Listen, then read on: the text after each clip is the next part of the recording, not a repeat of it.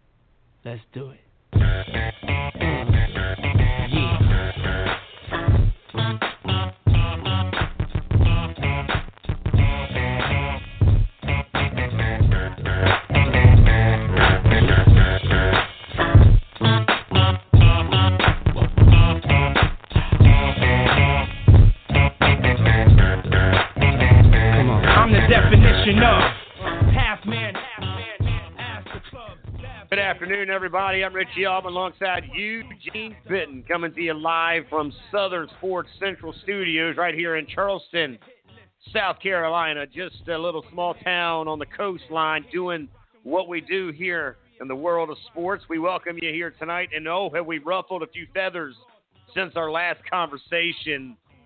It all began on Monday night, right after the show, where the word had gotten out. All the secrets had been told that the high school league might shake and bake. And we're not talking the average conversation. As the word street was, they were going to make a lot of adjustments, a lot of changes, a lot of things could possibly be coming our way. And it could be an early, I would say, an early spring present for the football programs because at one point we heard that they weren't going to do spring at all, that they weren't going to allow boys of fall to be the boys of spring. And that, of course, is a big deal because that's when they get some extra work in and you get the upperclassmen or the underclassmen that are moving up to the upper side to take that new role as they hand over the, the role of leadership. Not to mention the extra practice you get in, not to mention the college coaches that to come by. I mean, there's a lot of things that it affects just alone in the spring. And then there was a conversation about how would it affect it in the fall, starting a little later. Starting a little later as uh, you look at the spectrum of uh, and before Labor Day. Now, I don't have a problem with that. I'm going to be honest with you. That's my language, anyways. You know, let the boys of, of summer, which is baseball, let them go until Labor Day. And after Labor Day, we change gears, change the clocks, if you will. Let's get into that football season. I'm cool with that. And then they also mentioned about the playoffs. I said playoffs, and that is bringing it from five down to four, which is what we saw this year. And I'm okay with that. However, if I'm a coach, I'm not. I'm not so okay with that. Why is that? Well, that's because of the factor of uh, that's a week of pay that they miss out, right? A lot of schools are paying the coaches for every playoff weekend. So that's an extra weekend of Christmas money, as they like to call it, that they're missing out on. So on a man that loves the coaches, and it is a coaches show tonight, and we are going statewide. I mean, from the Grand Strand to the low country to the middle to the top, you name it, we're taking the bus, talking to coaches all night long.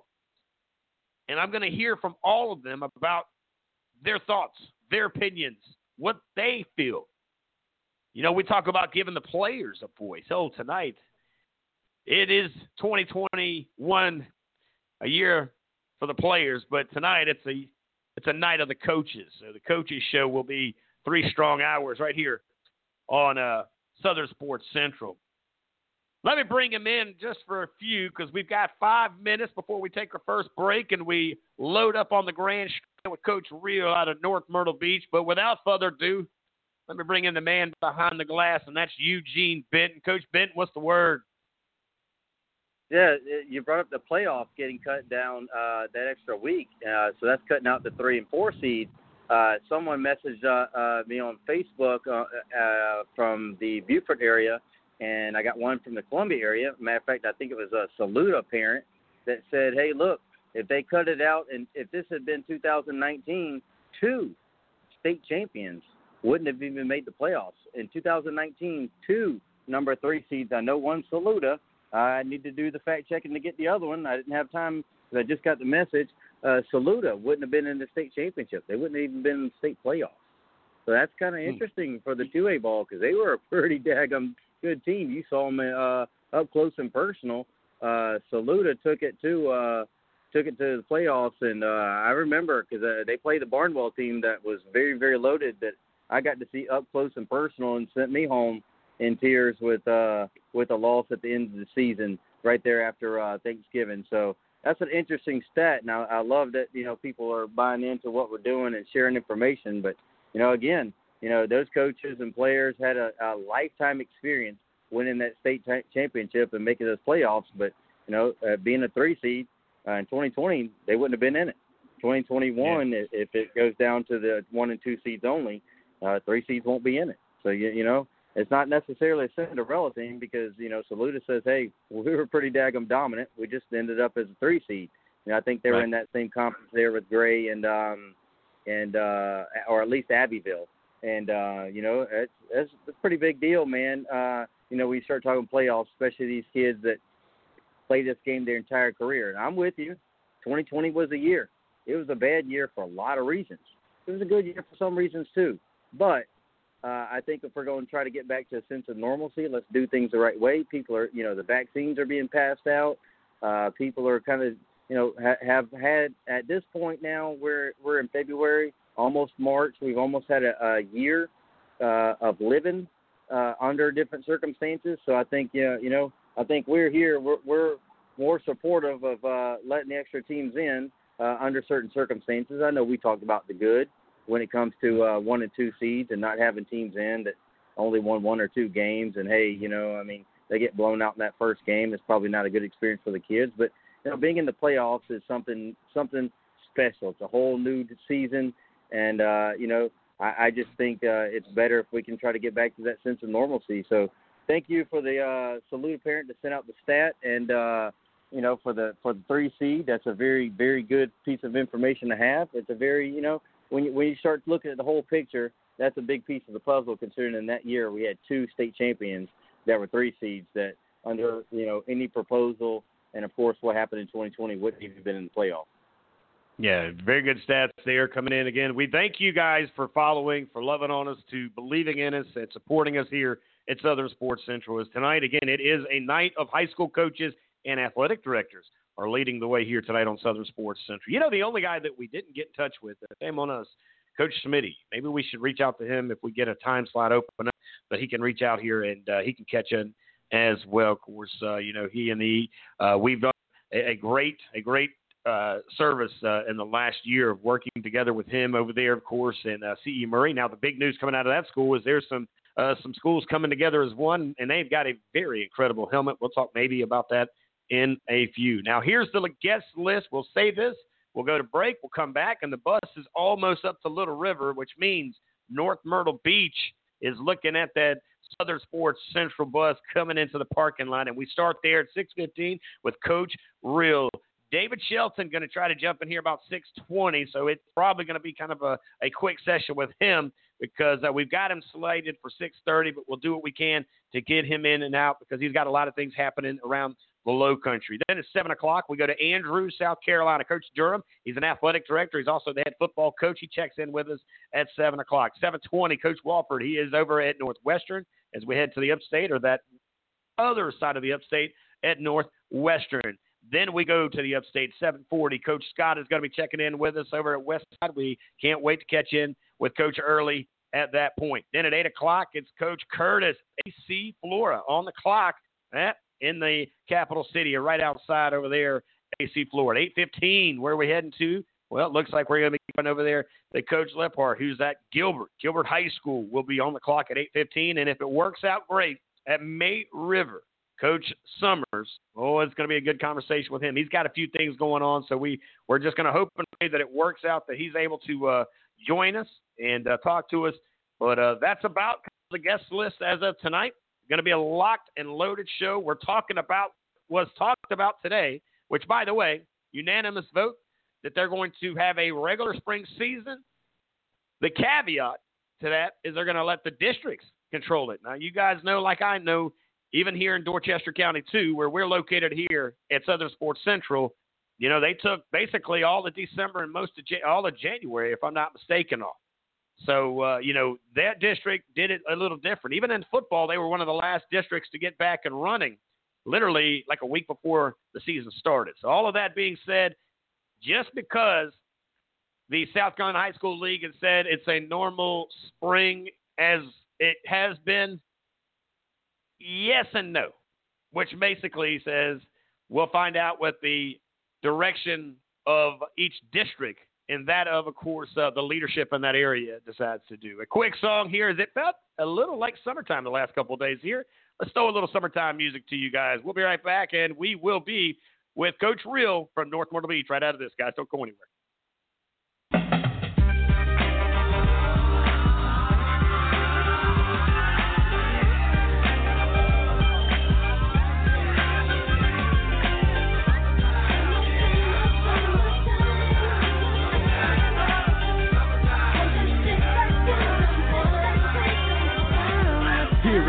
A groove slightly transformed. Just a bit of a break from the norm.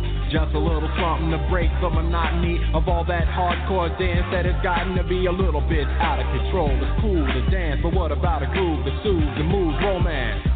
Give me a soft, subtle mix. And if it ain't broke, then don't try to fix it. And think of the summers of the past. Adjust the bass and let the alpine blast. Pop in my CD and let me run around and put your car on cruise and lay back, cause it's summertime.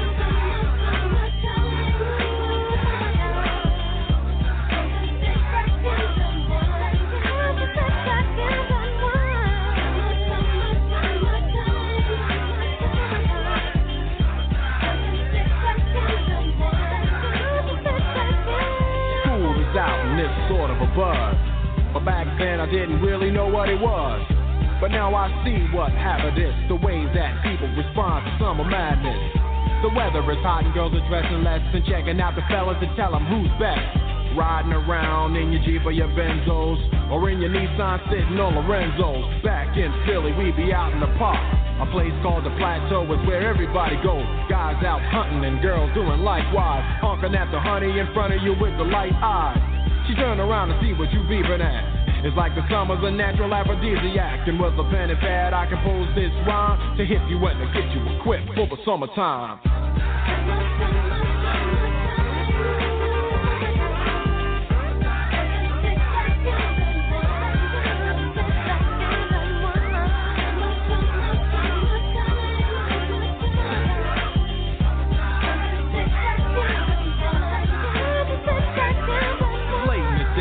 I ain't been on the court yet. Hustle to the mall to get me a short set. Yeah, I got on sneaks, but I need a new pair. Cause basketball courts in the summer got girls there. The temperature's about 88. Hop in the water plug, just for old time's sake. Break to your crib, change your clothes once more. Cause you're invited to a barbecue to start with four. Sitting with your friends, y'all reminisce about the days growing up and the first person you kissed. And as I think back, makes me wonder how the smell from a grill can spark off nostalgia. All the kids playing out front, little boys messing around with the girls playing double dutch. While the DJ spinning a tune as the old folks dance at your family reunion. Then six o'clock rolls around. You just finished wiping your car down. It's time to cruise, so you go to the summertime hangout. It looks like a car show. Everybody come looking real fine, fresh from the barbershop fly from the beauty salon. Every moment frontin' and maxin', chillin' in the car, they spend all day waxin', leanin' to the side, but you can't speed through two miles an hour, so everybody sees you. There's an air of love and of happiness, and this is the Fresh Prince's new definition of summer madness.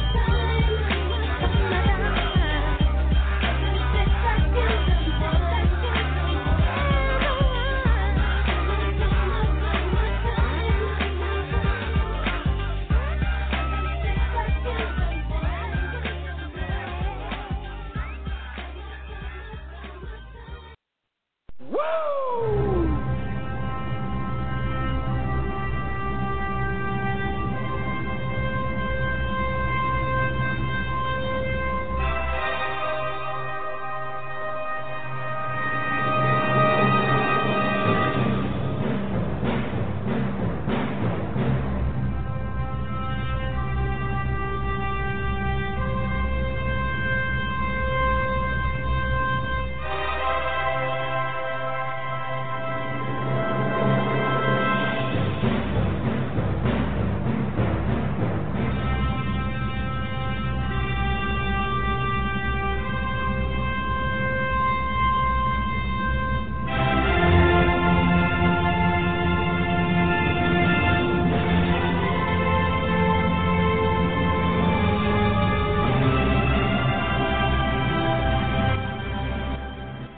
Welcome back, everybody. And in style, we give them the Ric Flair introduction. And you know where we are?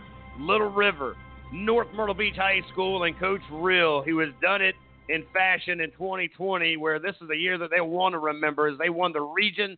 They played in the state championship game, and this guy right here has probably got the Ric Flair robe on right now, as he's got all these trophies and bling that him and his team have picked up along the way. Coach, welcome back to the show.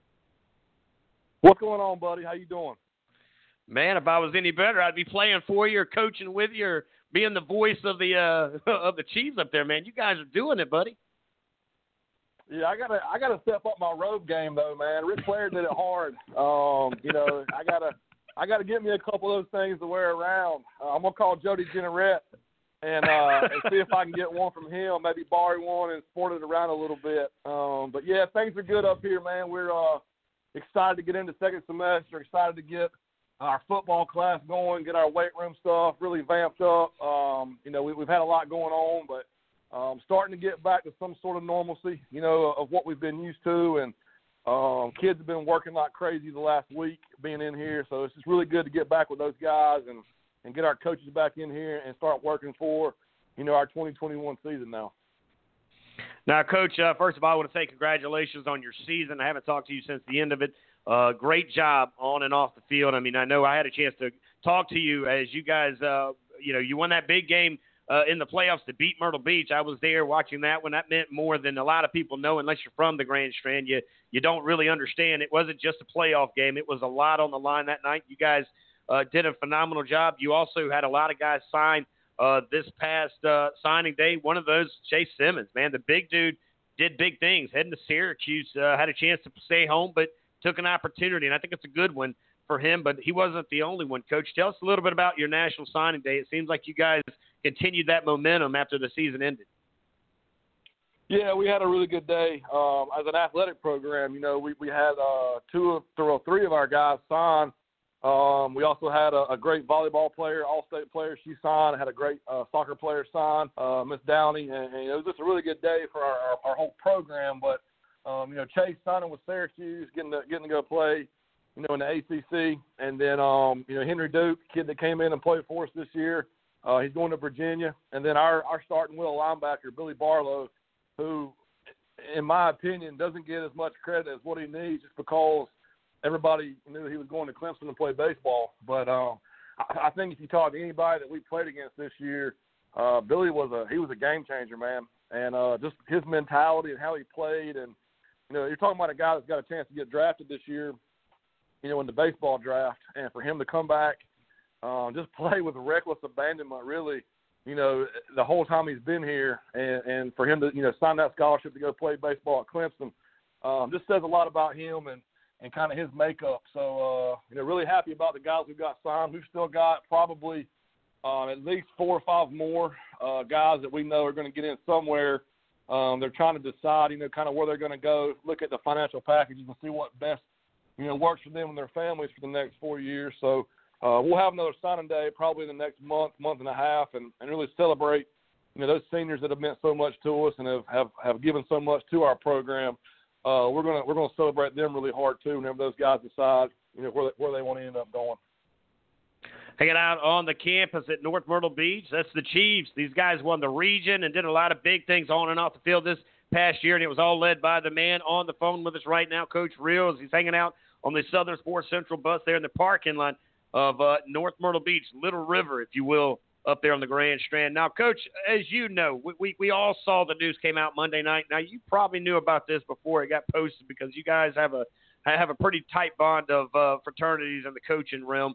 But you know, there was a conversation about taking away the spring sports and uh, moving some other things around. One less week of playoffs, which we just saw that, so it wouldn't be uncommon. And then moving the season back towards after Labor Day. Now we saw that as well. Just kind of your thoughts on, on having it looks like the opportunity to stay with the spring because this is going to get conditioning back in check, which I thought we saw a lot of that hit us about midway through the season. Plus, this is going to give some uh, opportunities, hopefully, for colleges to come around during the spring season as well. Coach, uh, give us your thoughts on on the three things I just talked about. Well, I think the biggest thing is, you know, last year was kind of an unprecedented thing, and and we really had to do first, you know, what was the safest thing for our players and coaches. You know, that was the very first thing we had to figure out is you know, how we could do it and do it safely. Um, and second of all, you know, it never been done before, so there were so many factors that we didn't understand. We didn't know what was going to work, so you had to obviously alter and change, you know, as much as we could to give our kids just a chance to play. You know, because I think when we saw things happen in the spring, where our baseball team, softball team, soccer teams, track, you know, nobody got to compete. And, and as a coach, there, there was nothing worse for me than seeing, you know, those people that are in this weight room with me every single day during school work so hard, watch them work so hard for four years, and just not get, you know, not get a chance to to perform, you know, that last year, or those juniors, those sophomores who are vying for those scholarships, you know. So you know, I think we've we've all put a lot of thought into it and try to you know come up with the best way we could to make sure this year we had a season. But you know, moving forward, you know, we got to make sure we're still doing the best things across the board going into this next season. And for me, you know, this this off season coming up for the fall sports kind of kicks off the next the next year, you know, of sports for our high school season. So um, you know, I think it's just important that we keep all these things in mind. We keep adjusting to the technology that we have. We keep adjusting to the advancements we have as far as vaccines. Um, you know, learning you know how to how to do things properly, how to take care of our kids, how to take care of them at practice, how to practice. You know, educating those guys, educating our coaches. Um, and we, we just need to keep evolving, you know, and dealing with this thing, but you know, try to keep things as normal as possible to allow for you know our kids to have chances. I've got kids, you know, this this past season you know, Chase doesn't get that offer at Syracuse if he doesn't play.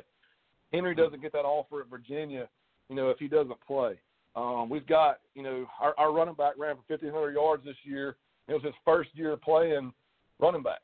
So if if he doesn't play, there's no way he's got six offers right now. You know, and and I think about, you know, all these other schools in our area that will be in the same boat and maybe you know multiplied by two or three with their kids. You know, so you know we just got to keep fighting for you know things that we think are best for our kids. You know, it's not a a coach Reel thing or or a me thing. It's it's what's best for our kids.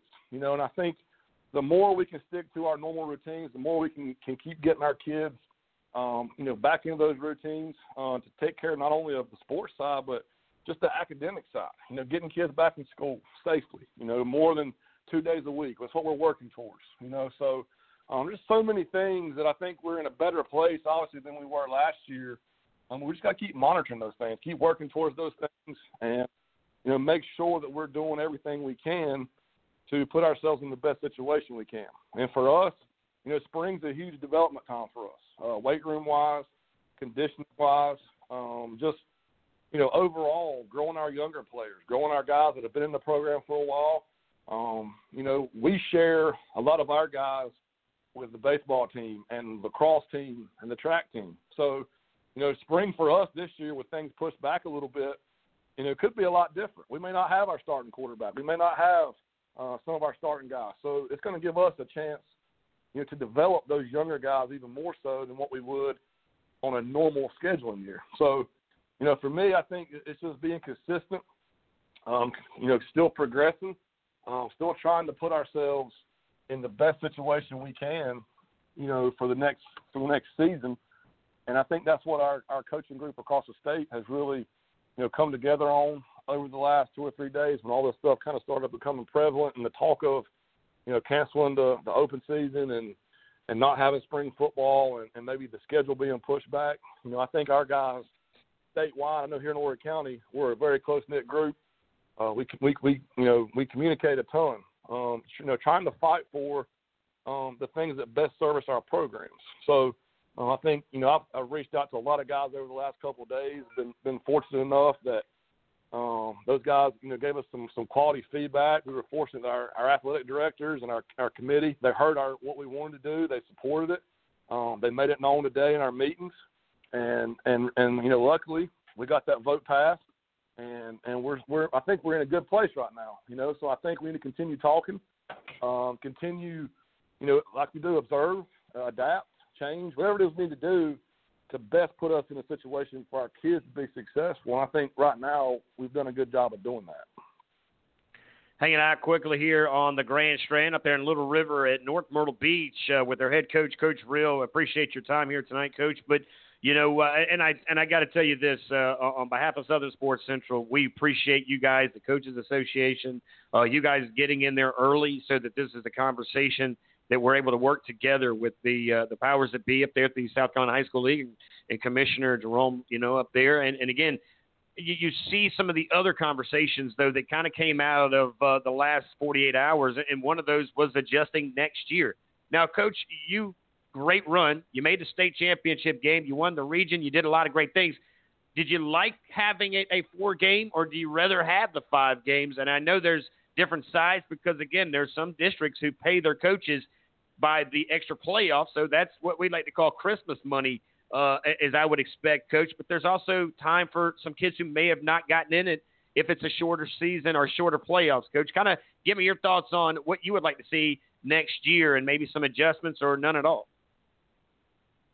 I'd like to get in on that Christmas money you're talking about. That'd be good. Um, but um, you know, all, all jokes aside, you know, I think for me, and and we're kind of in one of those regions where, you know, we feel like every year there's five or six teams that are going to be really good football teams, and you know, some of the things that happened this year, I felt like Jeff at Hartsville, you know, dealt with a lot of things as far as not being able to lift, not being able to condition until you know the last minute because they were they were holding out, you know, trying to take care of those kids, trying to make sure everything was completely safe for them to get there. But it was, frustrating. You know, I thought we had an advantage over them, you know, playing them the first game of the season. And I say that because when you when you limit only two teams getting in, you know, every game you play, we started out with Hartsville, you know, our very first game of the season. So losing that game could be the game that costs you a chance to go to the playoffs. You know, it could be that game that costs you something you've been working for, like you know, for for the last four years. So, um,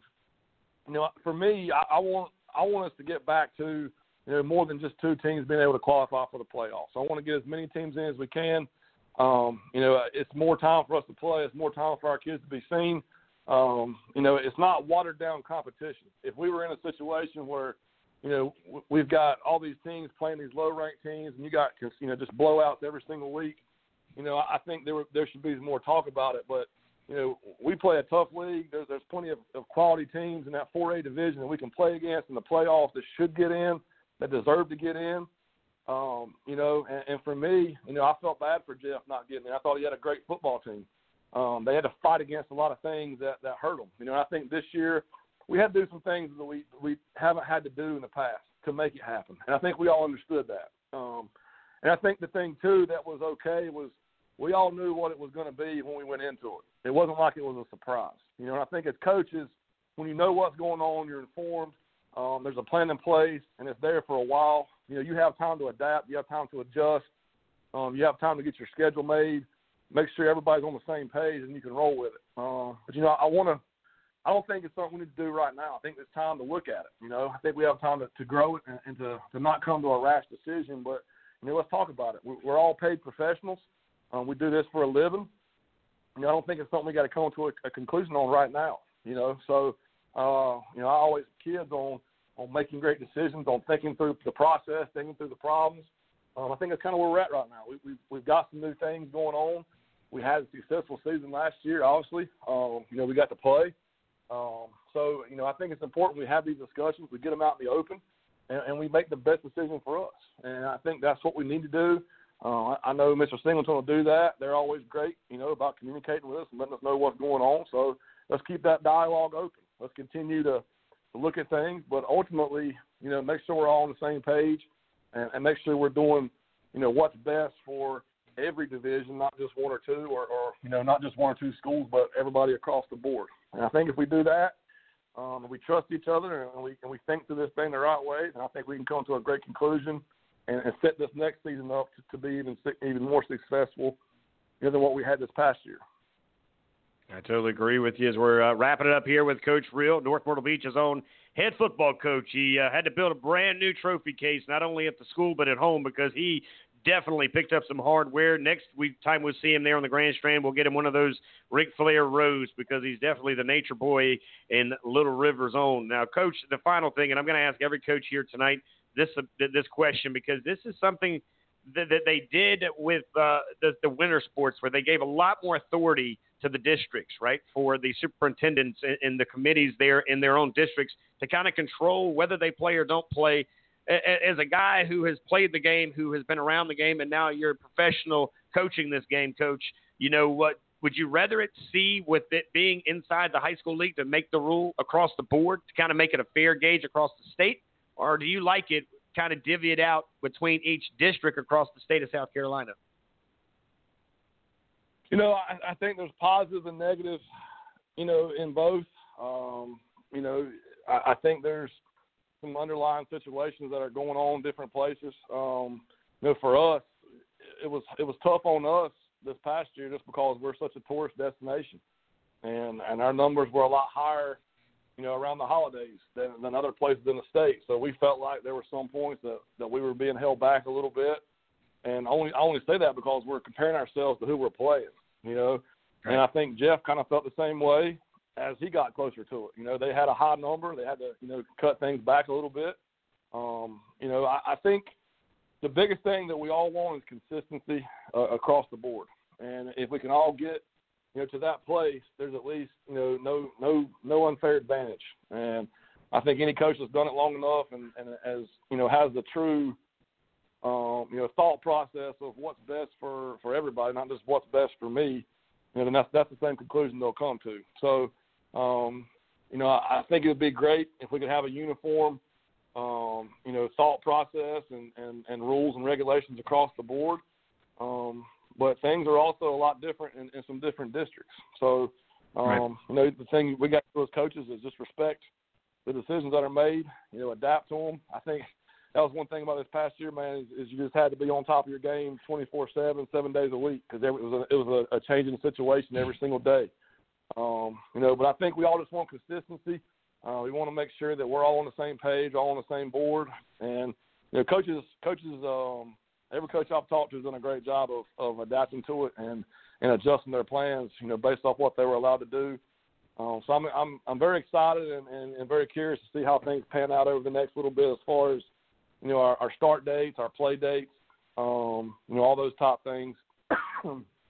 excuse me that we, that we're looking at and that we still know, don't know the answer to. You know, I think it'll be an evolving situation, and uh, just looking forward to you know positive talks, um, you know, giving information back and forth, and just working together, you know, to make the best decision we can for this upcoming season. Well, coach, I tell you what, whatever you did last year, keep doing it, brother, because I tell you, you did not only beat the odds, and a lot of times in July and June, we didn't even think it would be a conversation, but you did it in fashion. You had a ton of success on and off the field. Your kids are, are graduating. Your kids are going to the next grade. You're doing it in the academic world as well. And I just appreciate, and I say this with an open arms, uh, of you opening your stadium to us uh, in your playoff game a few you know weeks into the playoffs, and then just always answering the call when we need you on the radio with us, man. But again, congratulations. Once this gets out of here, we're coming up to the uh, to the Myrtle Beach area, and we want to take a tour on the campus and uh, have some conversations and do some things with you guys. Absolutely, man. Love to have you. Uh, anything we can do to promote our program, promote our uh, brand, you know, promote our kids. That's what it's all about, man. Getting our kids seen, getting our kids an extra level, uh, making sure they get that diploma, and making sure that we create great young men that go out in our community and do things the right way. And that's what we're all about here. So, uh, anytime we can get you up, anytime we can show you show you around and show off what we got, uh, we'd love to do it. You got it, Coach. Hey, enjoy the rest of the evening. We can't wait to catch up with you here real soon. And again, congratulations on a great season. Can't wait to see what's uh, behind door number two coming up uh, next year. All right, brother. Appreciate you. Always a pleasure, ladies and gentlemen. The bus is up and running as we leave North Myrtle Beach. Coach Reel over there with the Chiefs, and they did an incredible job. But we don't have a lot of time because we're reaching out to the phones, and let's bring them in in style. the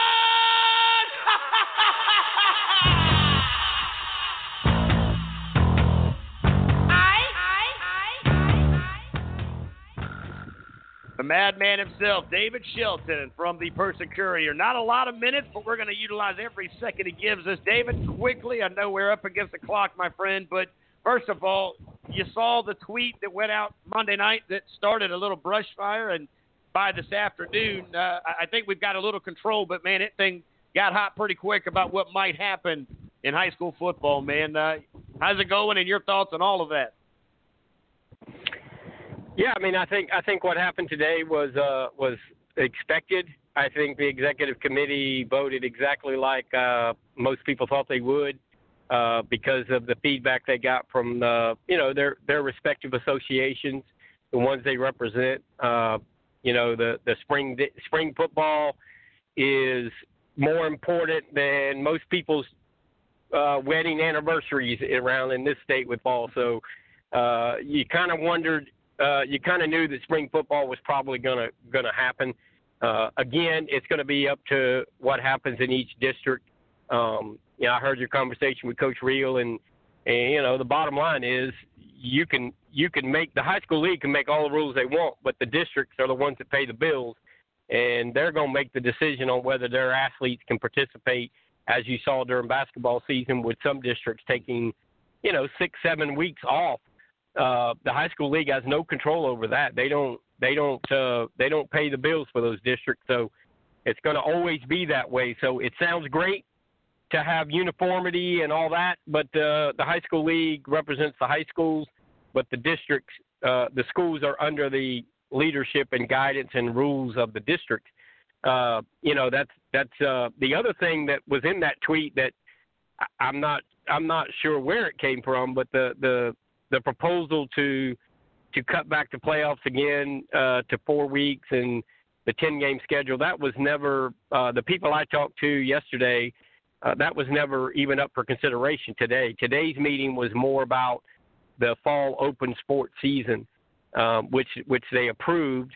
Which I would assume in the fall they will approve the spring sports and winter sports open seasons because if they don't, you're going to have a whole lot of baseball, basketball, and wrestling coaches really upset at the football people for getting, you know, for kicking their feet and screaming about spring practice, and now they're going to get their spring practice, and they better hope that the the, numbers are good, and that the fall sports, or the winter, spring sports, and winter sports will get their open season. Then we'll be back to normalcy. Everybody's talking about normalcy and it has to, as Carlos Cade said today in the executive committee meeting, at some point it has to start. So well, let's start now.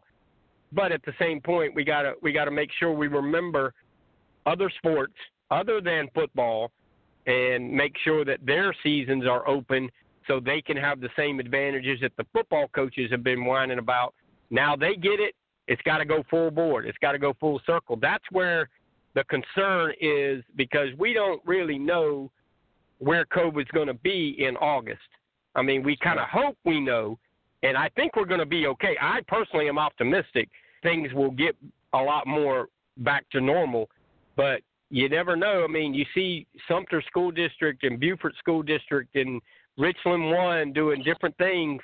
Uh, Horry County for a while was shutting down. Berkeley County and Dorchester County, or Dorchester County was shut down for a while. Berkeley County never shut down. And then, you know, like Charleston County, when they started back, they made them wear a mask. So, see, that that's something I talk about when you talk about the high school league versus the district. You know, the high school league can mandate that nobody has to wear a mask, but in your school district, if your bosses tell you you wearing a mask, you're gonna wear a mask, or you're not gonna play. So you see the the, the conflict there. It, it would be great in a in a perfect sports utopia that the high school league and all the districts in the state could get together and have a uniform policy. But you and I both know. I mean, if if you and me were the only two making the decision, we couldn't come up with a uniform policy. So how are you gonna make the whole state do it? I totally agree with you, David. I know you don't have a lot of time.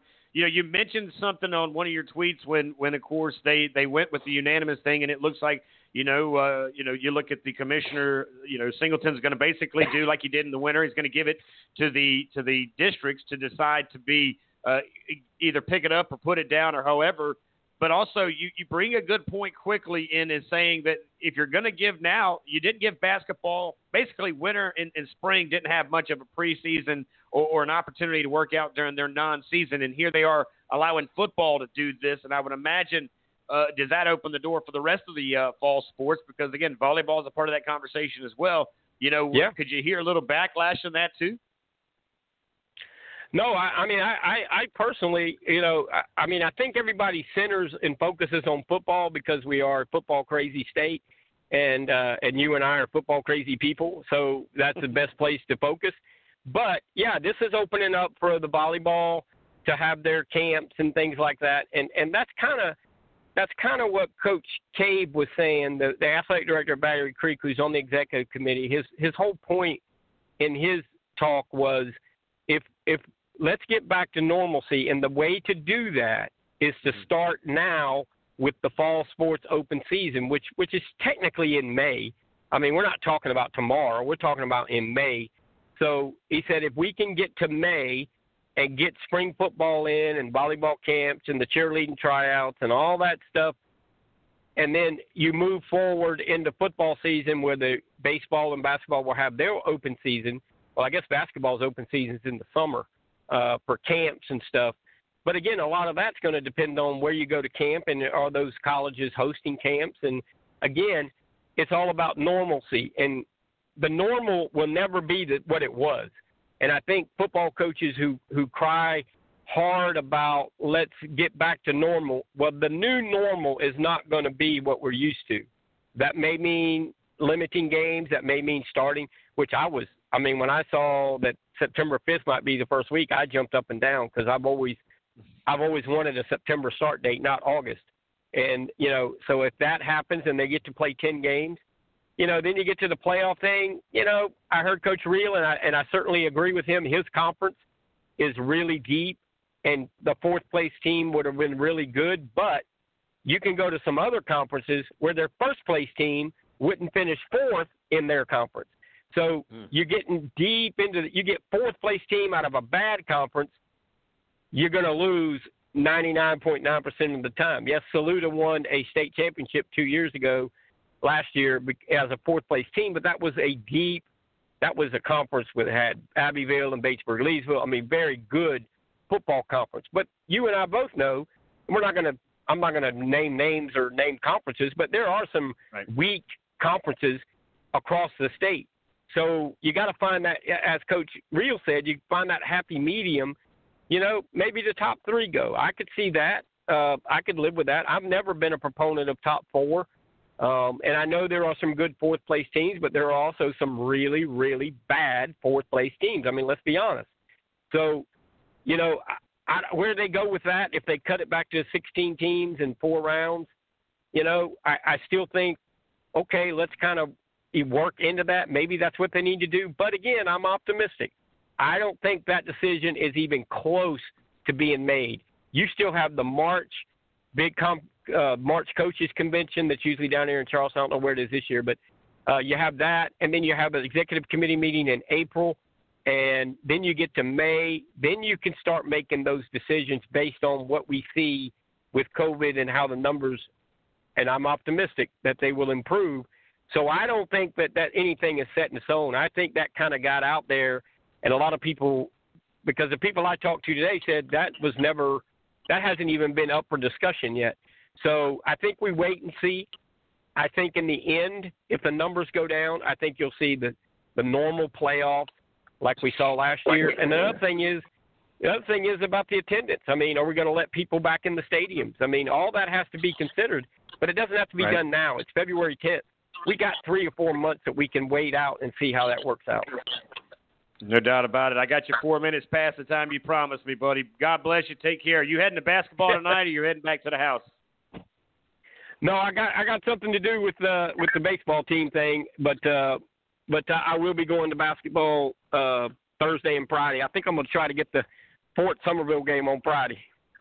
All right. Well, let's hey, let's you and I catch up before you go, and if we can find somewhere to grab something, let's get something to eat. It'll be on me, and uh, I'll definitely see you uh, over at Summerville. That's gonna be a pretty good matchup. It should be, could be for the region, by the way, on Friday night. So uh, thanks again, David, for always hanging out with us, buddy. Okay, man. Take care.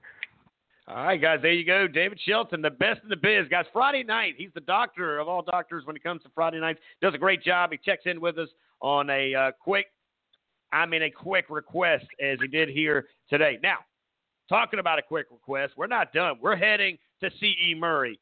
Let me give him a little walk in music.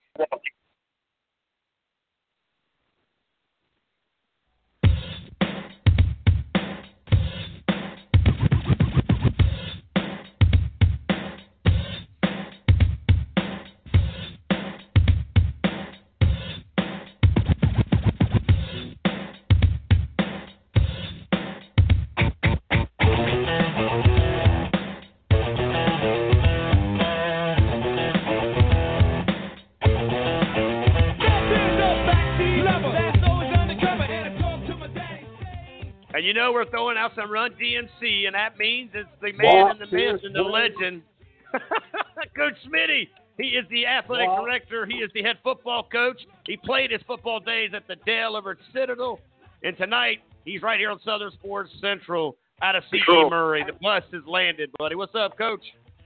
That's right. Love me some DMC and Aerosmith put together. Can't beat that. and not beat it. No doubt, no doubt, man. Hey, so we saw the news come out. By the way, first of all, great job this past season uh, for the new listeners. Uh, coach Smitty is the head football coach at CE Murray over there in Greeleyville. And of course, he's also the athletic director. Basketball season is doing their thing. Good job there, uh, wearing your AD hat, making that become a reality. But uh, to the football conversations, man, you you did a great job in your season in in the postseason. You also coached the Junior Bowl with, of course, the South Carolina High School Blitz and Southern Sports Central, putting on the Epic 88. Well done. Still want my steak, by the way. We'll talk about that a little later. But that being said, Coach, man, the news came out of about 48 hours ago that there was going Right. to be some changes, possibly in the way, and of course on the way, and that was, of course, their spring practice for football, the possibilities of uh, of not having a start date till after Labor Day, and shortening or keeping. Let's just say that keeping the the, the postseason to weeks, not five weeks. Now, of course, some guys are Yeah. still coming at it saying that was never a conversation. But I always say this: where there's a little bit of smoke, there's some Smokey the Bear, which means there's a little bit of conversation. So I'm going to ask you. You're an athletic director. You're a head football coach. What do you know? What do you know?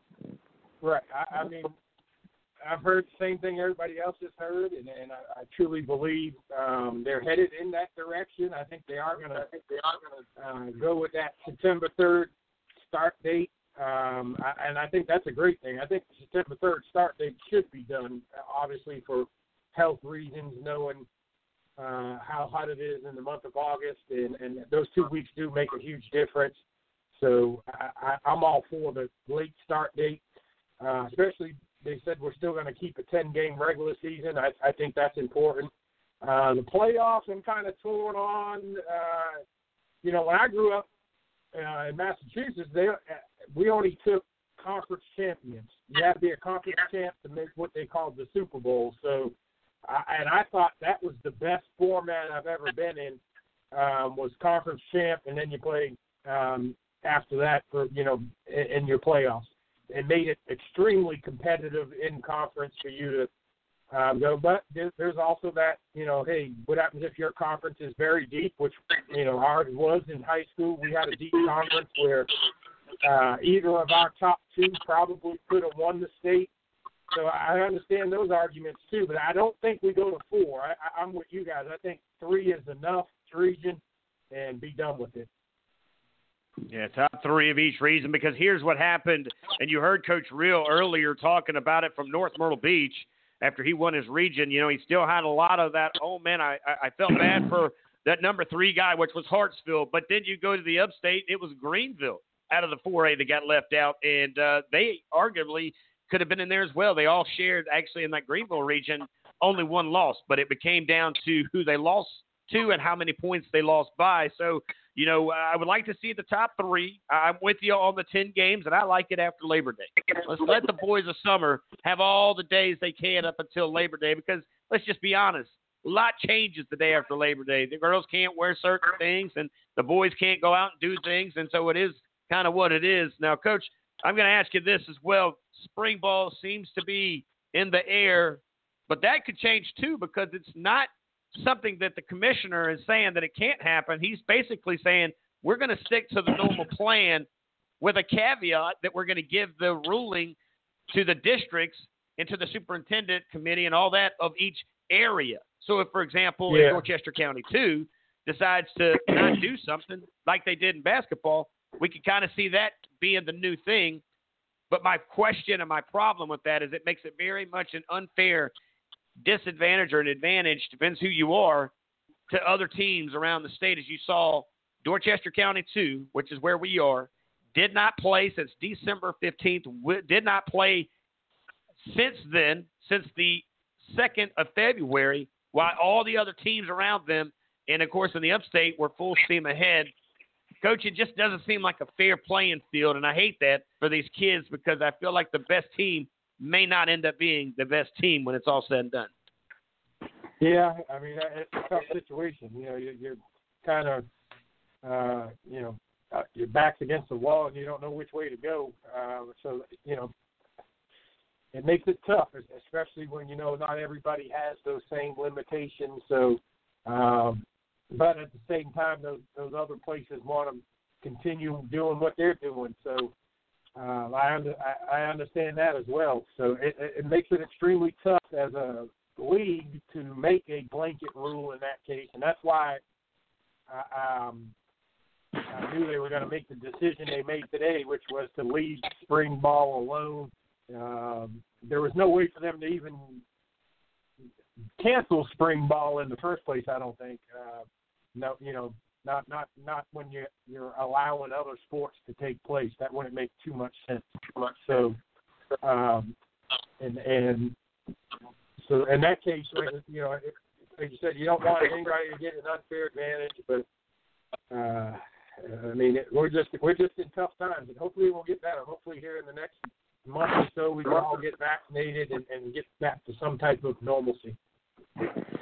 Hanging out quickly here, C.E. Murray. He's the athletic director. He's the head football coach, and it is Coach Smitty hanging out with us here tonight, as he always does. He actually has his own seat here in the studio at Southern Sports Central. Now, Coach Smitty, this is going to be, uh, I- would imagine, something that you don't know what you're missing until it's gone, and now we get it back, and that is spring ball is going to look a little different this year.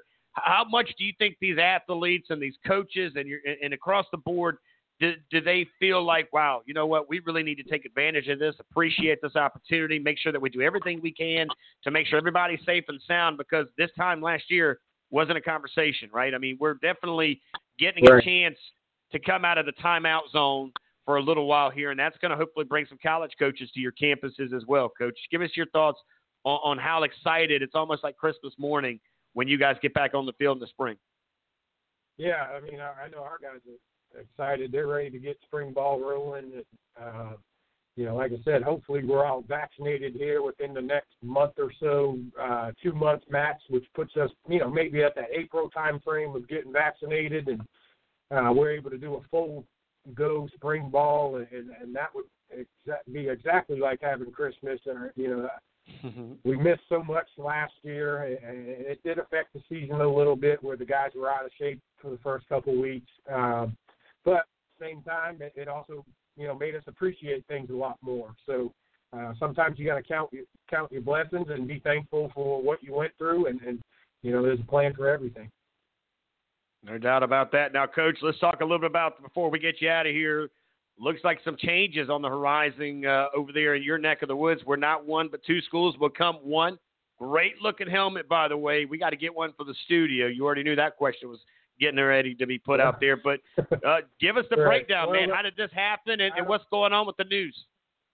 Well, there there's really no news yet. Um, uh, our district has not um, information on that in that regard yet. Uh, so we're all on hold. We, we've just heard rumors, and uh, you know, whatever the future holds, we'll be ready for. So uh, if that's the case, we'll be ready. We're we're ready to roll. We just show up where they tell us to show up and uh, let the chips fall where they may. All right, Coach. Uh, as always, God bless you. Take care. We appreciate you. We can't wait to get you back in here, and we will get you a graphic. Eugene made me. right. Uh, he put me up a sign on the other side of the glass. We got you. All right, guys. Enjoy the rest of your night, Coach. Appreciate you. All right, guys. Quickly, we're not done. We got just a few minutes here in the eight six four. I believe Eugene. Am I right? Are we heading to Saluda? We are headed to salute him. My man heard his name called on the radio. Uh, he was a three seed in that 2019 state championship, and so uh, he said he heard his name. His nose was burned, or his ears were burning, and so he's called in. He's patched in right now. Welcome, Coach Young. Coach Young, Hey, welcome you to the having show. Always a pleasure. Good to have Yeah, you thank back in here with us here tonight. So, of course, we're Yeah, big well, fans of you guys it. up there with Bulldog Burt and all that. We get a chance to work up there with you guys on a regular basis on his shows on Tuesdays and Fridays. But, uh, man, first of all, uh, thanks for being such a big supporter and, and, and chiming in with us here tonight. But what's on your mind? I, I, I know you got some things. I'd like you to talk about some of the things that uh, we, we've got going on with some of the changes that, that have been rumored to be talked or to be put in play. Yeah, and I mean, you know, as a football coach in a small school like Saluda and, and playing in a bunch of tough leagues every year, um, my biggest concern is the is the two teams. You know, I, I we played in 2019. We, you know, it was mentioned we had Abbeville and Batesburg and us, and you know, we, we were loaded, and uh, of course we're loaded again in our region with Gray Collegiate and Batesburg and us and Newberry, and uh, those are four pretty good teams, I think. And you know, I just feel like you don't get a chance to, to showcase your athletes and your kids' ability, um, and and the memories and the and the the playoff atmosphere. You know, if you if you shut it down to two teams, there's some really good players and really good teams that don't get a chance to do it. And I know the argument can be made that there's some bad regions. I get it. Uh, but there's also some good regions, and, and in that regard, you know, you're almost saying, well, let's throw out the good with the bad. I think you ought to include it, and um, you know, let let four teams get in. Mean, that's just my point. Um, because I, I know in the past, I think Batesburg Leesville won a state championship or two from the four seed um, over the years, and like I said, we were a three seed uh, in 2019 and won it. And I know Ridge Spring Monetta was a three seed that same year and played right after us. Uh, they didn't win it, but they played in it. So I don't know. That's a lot of memories that would have been lost had had they only had two teams in, and that's that's my biggest concern. I think. Um, if that All makes any sense.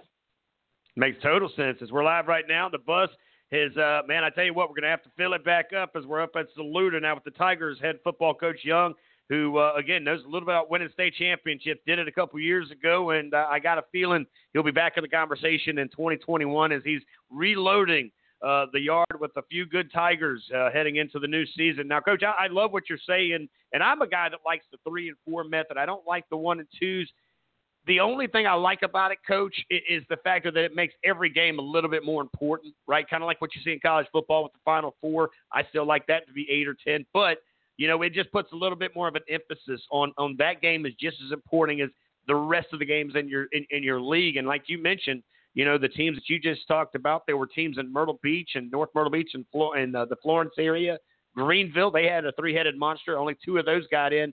So, so I agree with what you're saying there, Coach. The other topic, and I want to hear your thoughts on this, many different hearts, and that is the spring ball. Man, important in so many manners, not just of getting the kids action, but the college coaches that are hopefully going to be able to make visits during that time of year, and just keeping an eye on these young men and women, of course, across the uh, the state of South Carolina. Coach, talk to us about when uh, you saw that that unanimous vote about allowing spring to be a thing for football. Uh, what went across your mind as a football coach? Well, you know, as a small school at Saluda, we share so many athletes. I'm still a little bit, you know, I don't, I don't know if our quarterback is going to be able to do spring ball or you know, so and so is going to be able to do it because they're playing track or whatever. But it's definitely, definitely um, something that is a positive. It gives the kids a chance to go out and showcase their talent, like you mentioned, in front of some some colleges hopefully, or at least they get to go out and play ball. They get to go out and do things they enjoy doing, and it would just be very hard to tell a kid, well, we're not going to have spring practice, um, even though we're working out every day in school, and you know, we're in, we're in school and going to class, but we're not going we're not going to go practice. Uh, but yet the track team's out there practicing, and the baseball team's practicing. I just didn't think there was much um, rationale behind that reasoning, so I'm glad that they are uh, reversing that decision, and they voted on it today to you know to reverse it. But um, I, yeah, I think it's great. I think I think kids love sports. It's an extension of, of, of the classroom, and it teaches them discipline and and rules and, and and you know camaraderie amongst each other and you know all of that stuff. So yeah, I think it's it's only a positive when kids can come out there for a couple of hours and be around you know people that are teaching them hopefully the right things and and and, and then obviously teaching them how to compete and and those kind of things teamwork so i think it's a positive no doubt about it uh, definitely a win for our state athletically uh, with that ruling today no doubt about it, Coach. Big win for us, by the way, to have you just chiming in here tonight. First of all, I, I want to say again, congratulations on all the success that you're having on the field and in the classroom, and also you two guys doing a great job in the community. Again, I'm I'm pretty close with Bulldog Burke and his team over there, and, and what they do with Saluda now, and, and it's such a great little community that that I just it's small town USA, but that's where high school Friday Night Lights was invented, if you ask me, Coach. But again, this is your show. Anytime you want to call in, brother, you just let me know, and heck, I'll even let you co-host it with me for three hours if you'd like to. you know, uh, I appreciate it, and I've just been. Um, you know, looking forward to. Uh, I told my, some of my coaches, I said, I'm gonna call in. I'm gonna call in. And then I started listening, and then I heard our name mentioned. I was like, well, you know what? I am gonna call in. Um, but one one thing I'll add to it, um, when you say you're you're for the one, you know, the people that are for the two people in the playoffs. Um, sure. You know, last year was a different year. We played region games right off the bat, and so you know, uh, Coach uh, uh, Neal mentioned that they played Hartsville first, and Hartsville kind of had their backs against the wall. And you know, I know that won't be the case next year. I know as a staff, we kind of go in. We got five games to get to where we need to be, and then the real season starts. And uh, last year we didn't get that. Um, we didn't, you know, you had to you, you jump right into it with the regions.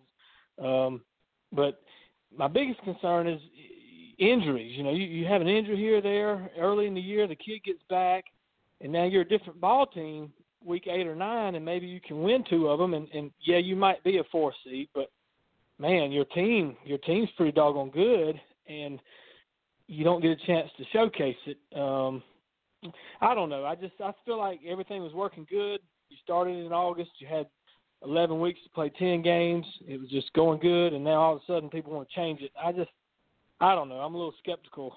You know, I I, I just kind of wish it would go back to to normal. As everybody's talking, you know, they throw out the word normalcy. Well, mm-hmm. why don't we go back to normal? You know, that, that's just my biggest my biggest thing. Well, Coach, we're tallying up the votes and we're doing our own little research. Our research team did a pretty good job on Monday of kind of putting this out there ahead of time, and then it kind of became a, a brush fire and became a, a, a huge forest fire as you start to see articles popping out on Tuesdays and into Wednesday morning. Of course, as the uh, the conversation a little louder today from the commissioner and his group up there in Columbia. But uh, again, this is not uh, the first time or the last time. To get you back in here next week because you know what? We want to keep these conversations. I say this on your athletes. I love having your guys in here. And by the way, you've got a great group of athletes uh, in all the sports over there on that campus. But I love having you coaches on because as much as the kids have a story, you coaches have a great testimony that have landed you here on our show tonight. And uh, again, I greatly appreciate you allowing us to be a part of uh, the Saluda family and a part of uh, what you Tigers are doing over there in uh, small town USA, buddy. All right. Well, I appreciate it, man. That's, y'all do a great job. Appreciate you having me. Always a pleasure, ladies and gentlemen. Quick break, come back, and guess what? The bus Saluda going to Andrews, and that's right. It's back in with an athletic director, also head football coach, and a good buddy of mine, Coach Scott Durham. Don't go anywhere. More of Southern Sports Central right out of this.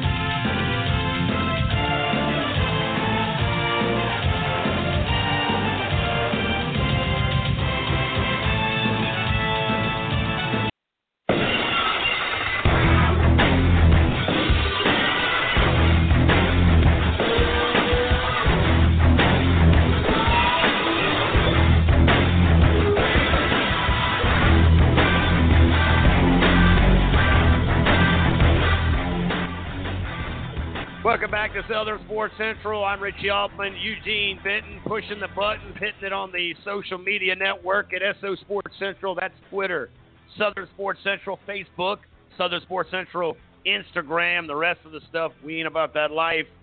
But we are about Coach Scott Durham as you gave him the introduction of a lifetime here Stone Cold. And that's how Coach Durham, by the way, welcome on to Southern Sports Central, where you know it well. And of course, you've got another seat here at the table as uh, we're glad to get you back, brother. But man, if I ever could give you a walk up song, that would definitely be it, man. hey, sounds great to me. It does. I'm sure Miss Melissa sitting there going, "Don't do it, Rich. You're not helping me." How's the family up there, man? Oh, everybody's good. Everybody's good. Uh, you know, right in the middle of basketball, getting ready to swing into baseball, so never a down moment here. and he's also the athletic director along with the head football coach and his son, by the way, winning awards. How about Eli? Little Eli, man. I tell you, it, it's hard to leave, coach, that our boys graduate this year. And it all started, you know, at Little League Fields here in Summerville, where you and I met on the sideline, where they were going through their evaluation, if you call it that, in Sertoma. But uh, here we are, years and years later, and we've become quite a family, you and I, and of course our families together. And of course, thanks to the family uh, friends at Moe's helping us do that as well. Oh yeah, no, it's uh, it, it's crazy to think about. Uh, you know, seems like it was just a couple of days ago, and and uh, they were running around playing flag football, and and now here they are getting ready to graduate. It uh, it definitely flies by. Boy, talking about flying by, Coach, uh, the last 48 hours. Definitely, uh, we, we, we decided to start a little bit of a conversation thanks to social media, Twitter, if you will. And of course, we had heard, we got the word. And of course, we're going to do what we do, and that is get the word out. And that was that they were going to possibly look at making some adjustments in high school football. One of those was to may or may not have the spring season, and that could be detrimental in many ways, especially after the hit that we took in football this past year with a very limited opportunity, I felt, not only on the field but off the field. And then the other conversation, which I'm going to get your thoughts on tonight, and that is starting after Labor Day, playing a smaller playoff schedule, and, and just kind of everything in, in a nutshell there, Coach. So let's start the spring. Uh, not surprised on my end that they went zero to 15 or 15 and 0. Of course, unanimously saying we're going to do it the normal, but that still doesn't mean that the districts won't jump in and do something different, huh? No, that you know that's that's uh, very true. Uh, first of all, you know, uh, just have to say we're obviously very appreciative of, of what the executive committee did. I mean, uh, you know, uh, commissioner told us in our classification meeting last week that he was going to recommend that you know there be no spring football and and uh, you know, which is his prerogative, and and just you know, glad to spring, you know, hear the executive committee, you know, listen to their constituents and and uh, and made the right decision for all of us and give us an opportunity to get back on the field. Because these, you know, we, you know, the, the argument to keep hearing is, well, there haven't been any any uh, you know open season this year, and that's true. But but open season for fall sports is for next year, and we lost you know we lost that back last spring. So uh, just glad to get it back. You know, it's it's good for the kids. They need to uh, be on the field, and obviously you know each district can do what they you know what they see uh, as best for their situation. And there are going to be some districts like Berkeley County. I promise you, they're going to be on the field, and, and there ain't going to be any limitations. They're going to do what they can to get their teams to be the best that they can, and and uh, you know I feel like in, in Georgetown County we'll be in a good situation hopefully, and and uh, you know everybody's got to do what they got to do, but uh, you know I'm, I'm just glad to have the opportunity to to be able to do it. The athletic director, head football coach Andrews, South Carolina. The bus is pulled up there. It's going to probably need an oil change after tonight because we're very busy around the state. But uh, Coach Durham joining us here tonight for about 20 minutes here of conversation. You know, the one question I haven't brought this up to any other coach, but I had it written down for you here tonight. You know, we watch other conferences in college football. You see other conferences in, in other sports like NBA. They seem to have not had any issues when baseball struggled with it, right? I mean, the NFL they were finishing up doing their thing, and of course, different conferences had different rules in college. But here on the high school level, and stay here in the state, it, it seemed like the SCISA League did everything minus, of course, First Baptist getting bit there at the beginning. But everybody else seemed to do just fine, and they had a normal season, ended up with fans in the stands, and yet we in the public school system did it a little different. Anything that we can learn from one another here to get better together and, and keep our state moving? You know, I, hopefully, I think the one thing that that that we take from all this is that we can, you know, proceed as close to normal as possible in, in situations like this. Hopefully, we never see anything like this again. Um, and it's just hopefully we're on the downside of this thing and we're winding down and getting ready to move back to, to being normal. But, you know, different people react different ways and, and obviously SCISA, they just said, Hey, we're going, we're going forward. Um, you know, the high school, you know, the public school is kind of up to the district. So, you know, different districts are going to do different things, and they got to do what they feel like best for them. I mean, that's what their job is. But you know, hopefully, if we're ever getting something like this again, um, you know, people can, can see, hey, we can move forward and proceed safely, and we've got people that are going to do things that are, you know, gonna gonna make sure that our that the kids are are safe and and you know the priority um obviously is the kids and um, you know, just glad we were able to get through it. Hopefully, we don't ever have to deal with it anymore. Hanging out at Andrews High School, Andrews, South Carolina, Georgetown County, of course, where you can find this school, where Coach Scott Durham, the athletic director, the head football coach, doing things in multiple seasons, never an off season for an athletic director. And he's also, again, like I mentioned, the head football coach. Now, Coach, as an athletic director, you have many hands in the sand here, if you will. And, and of course, having spring football, this opens the doors, right? I mean, and, and that is if the NCAA opens their doors, but this hopefully gets things at least moving to get coaches around more, right? I mean, tell us a little bit about the different things from Division One to Division Two, and and even the NAIAs and the HBCUs when it comes to what they're allowed to do, and can or can they not come on campus as early as next week? Because I believe they kind of all have their own rule books, right? Yeah, it's it's crazy. Um, obviously, the the the D ones, you know, they can't do much of anything. Um, you know, we've, you know, really D twos, you know, they're pretty limited. I mean, we've had some some NAIA guys on campus and some. Uh, we've had you know a few D twos on campus. Uh, just you know pop by, you know, say hey. Um, but it, it, it's tough. You know, it's it's just you know they're in a bind too. This whole thing's got them in a, in a, in a terrible bind because they don't really know, you know, what they're going to have available. I mean, we've got kids sitting around and just you know, coaches telling them, hey, well, we like you, we would like to bring you in, but we don't know if we're going to have any money or roster spots available because we don't know who's going to take care, advantage of the extra year. And, you know, so it's you know it, it's tough on everybody. Um, you know, really wish the NCAA would kind of just get these guys back to doing their normal thing and and uh, you know hopefully once once the colleges get through spring practice, you know you'll start being able to see a little bit more uh, definition to it in terms of numbers and and recruiting and, and that sort of thing and allowing the kids. But you know for the most part, you know we've got kids just kind of in limbo, just waiting, and uh, it's not good for anybody. You know I, I know the coaches, the college coaches hate it, we hate it um, and you know, but hopefully they can get back in the spring and we can get on the field in May and they can come out and evaluate guys and and uh, and get back to normal and like I said, just get past all this mess and and they get these kids as many opportunities as we can. Hanging out quickly, Scott Durham. He is the athletic director, the head football coach, and he's a big time family member of Southern Sports Central on a regular basis. Got to his own seat right here at the studio chairs. And of course, uh, Andrews High School is where he handles business Monday through Sunday because he's the athletic director. No days off for this guy. Now, that being said, Coach, we actually spoke to uh, the NCAA directly, and as of right now, 4:15, which of course is April 15th, is a face-to-face start date for Division One.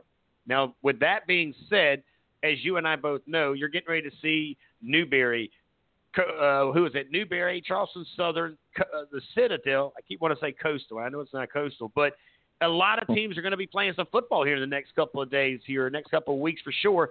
That's a pretty big deal for a lot of these kids because they actually have a chance to go to this school, hoping that they allow fans in the stands and actually look around and not be tired from a Friday night football game and actually enjoy the weekend. Coach, your thoughts on some of the spring action coming up? You know, I've actually advocated for years um, uh, moving, you know, the FCS level of college football to the spring. You know, I think eventually FCS football is going to find itself in a crossroads because a lot of these Division One schools, Power Five conferences, are going to want their schools not to play FCS schools, and that's where they get all their money. Um, I, I think it could be a great thing. You know, th- those guys move to the spring; they can get their own TV contracts, that sort of thing. But you know, I, I, this is going to be good for recruiting. It's going to be good. You know, like I said, if kids can get out and get on campuses, I think that's a um, a good thing. You know, we've got some kids lined up to to get up to Newberry and and maybe catch a game and you know see what kind of atmosphere they've got and and uh, you know check everything out on a game day situation where they may not be able to do that you know during the season because it is it is tough to play on Friday night and get up early Saturday morning and trudge halfway across the state to to do that. So I think I think it, you know this is one of the good things that can come out of it at these lower levels is that these kids get an opportunity to see these situations uh, up close, and uh, you know hopefully it helps out with them with, with the recruiting. Yeah, no doubt, Coach. I'm I'm with you. I like to have this opportunity, kind of like you have two signing days, and they seem to have a little difference uh, in December and, and when it comes to, of course, February. Now, the other thing, Coach, and this final thing I'll ask you about, you saw South Carolina, the Gamecocks benefited more than uh, other teams out of this transfer portal, and that's kind of a dirty word in, in the world of high school. It's kind of like using that other word we don't use here that starts with C. Now, that being said, you know, uh, this at least gives these high school kids when they play fall, excuse me, spring football in, in college, like you're seeing a handful of schools here in the state – at least gives them a little bit better chance to be seen or at least have a conversation because it seems like as South Carolina went to that portal to get their needs met more than they did in the high school level. What's your thoughts on it going forward when now this transfer portal seems to be the new age era of recruiting and then they go to high school after that? Yeah, it, it's frustrating, you know, as, as a high school coach and, and frustrating for high school players. But you know, it is what it is. Every time, you know, some guy hops in the transfer portal and goes from one school to another, you know, it kind of opens up an opportunity for, uh, you know, for a, for a kid somewhere else. You just got to be willing to understand that you may only get an opportunity here or there, and, and you know, it, it may not be at the school you want it to be, but when you get that opportunity, you just got to be thankful for it and take advantage of it and make the most of it. Well, Coach, as always, we appreciate your time. We uh, always appreciate uh, what you do to support Southern Sports Central. From your days here, by the way, at Goose Creek to now your days over there at, at Andrews, man, you're uh, first class in our book. Tell Eli congratulations on his awards, and uh, and tell the rest of the family there that we appreciate you letting us hang out with us for a couple minutes tonight. Yeah, no doubt. And and and I heard you. You know, you, you were talking to Coach Young, and you were talking about the uh, you know the, the the playoff stuff, and y'all were kind of researching and taking uh, you know taking a poll. And, you know, one thing I I don't think people have have really talked about enough, and there's you know, especially for us at the two A level, and I've talked to some guys at our level, talked to some guys at the one A level.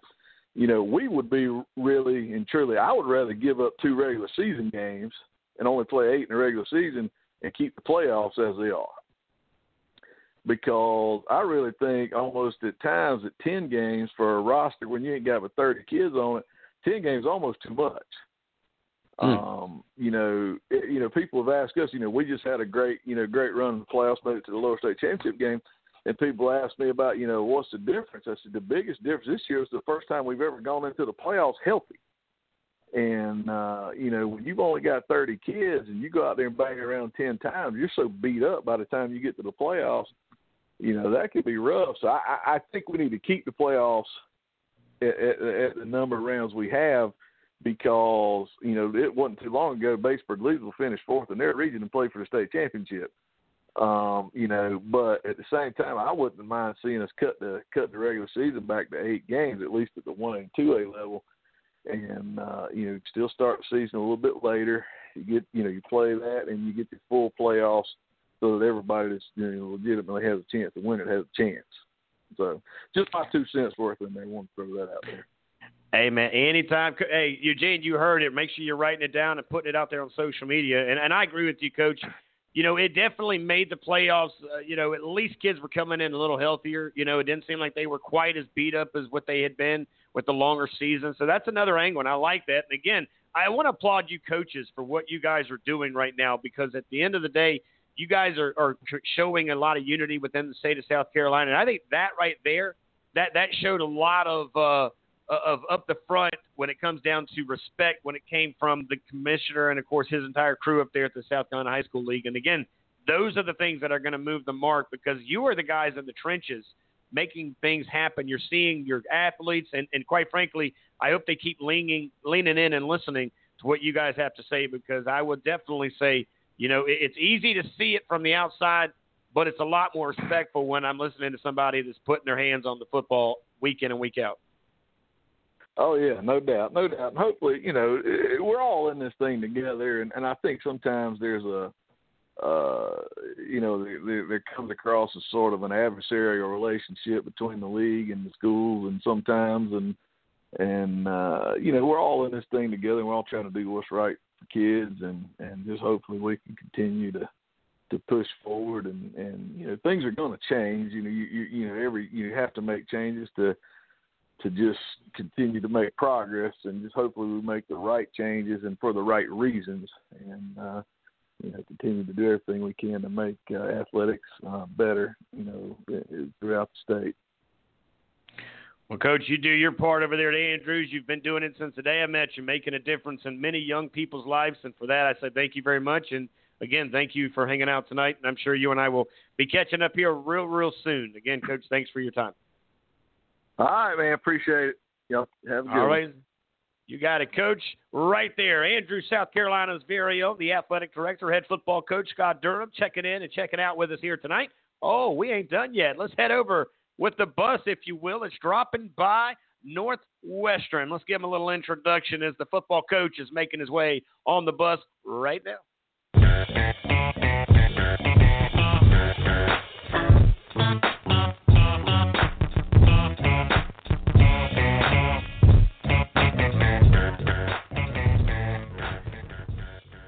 Like that, ladies and gentlemen, we are on the campus of Northwestern. That means it's the head football coach Wofford hanging out with us tonight, Wednesday night. What's up, Coach? Thanks for hanging out. How you doing?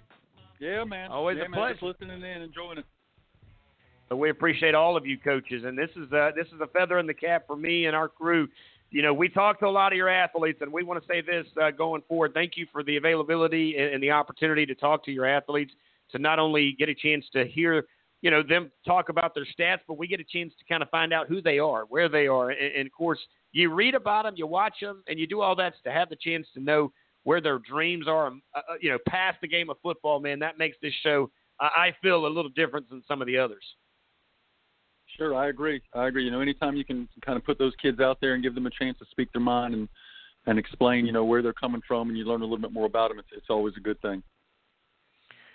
No, of course, uh, and I mentioned this earlier, Coach. As again, we thank you very much for your time and your family for allowing you to hang out with us here tonight on the show. As again, it's a heavy coaching show across the great state of South Carolina with the Palmetto State coaching crew doing what they do here tonight. Now, that being said, Coach, a lot being kind of conversated in the last 48 hours. Uh, you know, I keep saying this, and I'll echo it again.